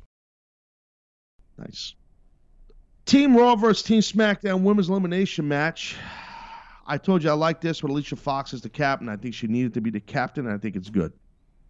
Fox, Jax, Banks, Asuka, Bayley versus Team SmackDown of Lynch, Carmella, Naomi, Tamina, Paige.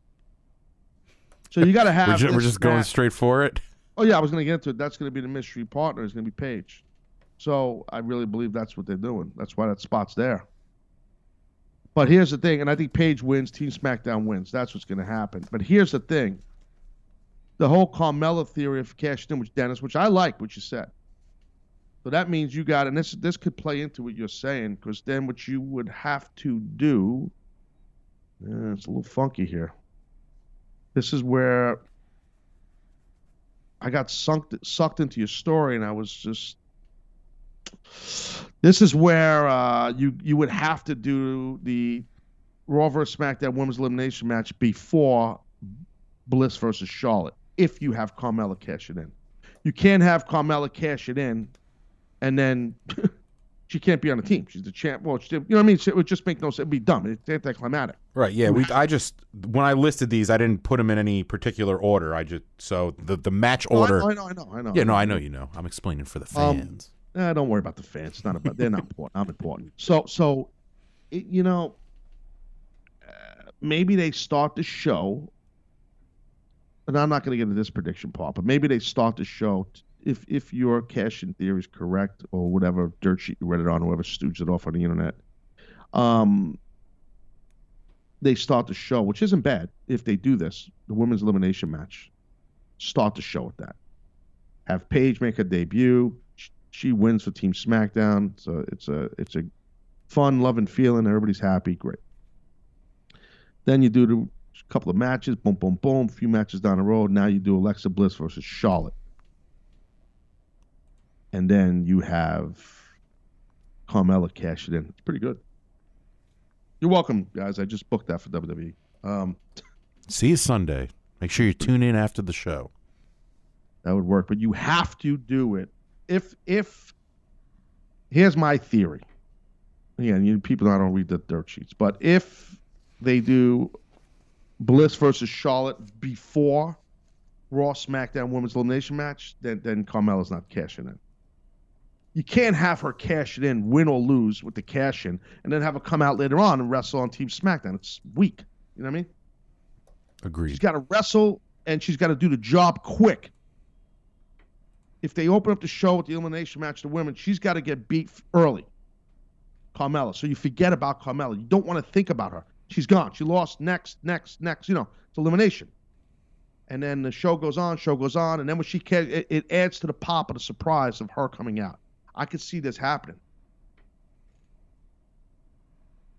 And I can't take credit for the cashing. It was Dennis. Damn it. Newman. No, my uh, anything out of my brain is Taz Show IP. So Oh, my ass. My ass. Oh, not this one. Can't. Can't steal this from you. Everything else I steal from you. not my sandwiches. I will not let you steal those.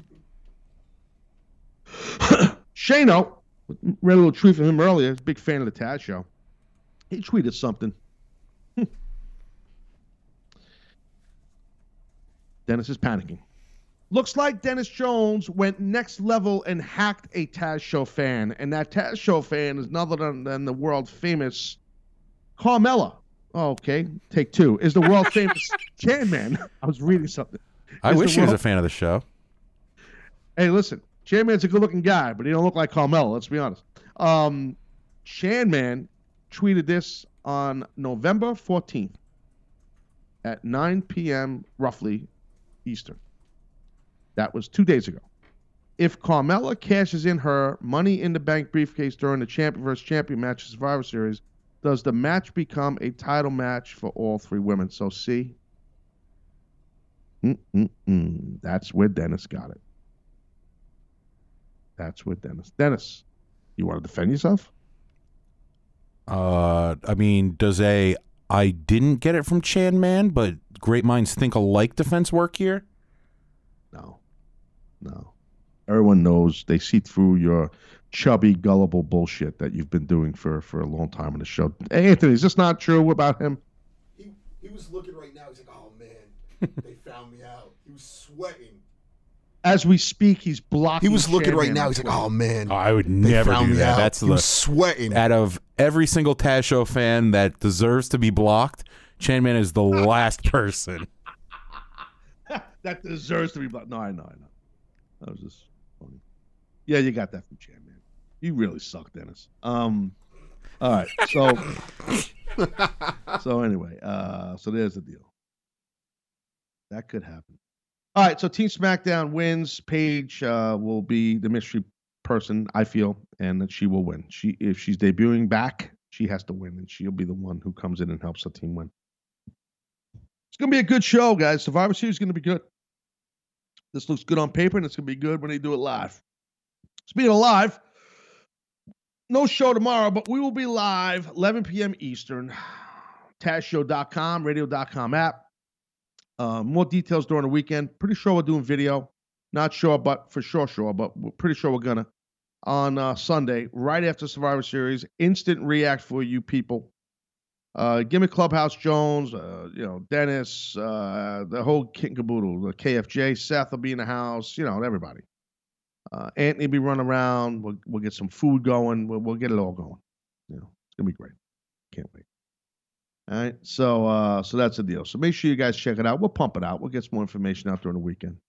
No show tomorrow, like I said, but you guys have a great weekend. Watch some football for God's sakes and uh, some hoops, and do your thing, and then watch yourself a little Survivor Series on uh, Sunday. And then you check out the Taz Show, 11 p.m. Eastern, live streaming reaction show.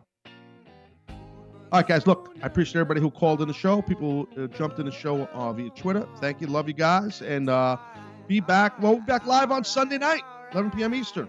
All right, guys. For everybody on the Taz Show, we thank you. I'm Taz Not. Goodbye. Of Myspace and screen names back then when I was only worried about my top friends. Now my circle is getting smaller, all these people acting fake, man. And to be honest, I don't even have a top 10. Me against the world, I've been doing what I really love. Haters been hiding behind the screen, man, they movie cuts. And when I'm back at home, it never feels the same, cuz we've been doing our own thing, trying to stay up. I wanna go back to days with no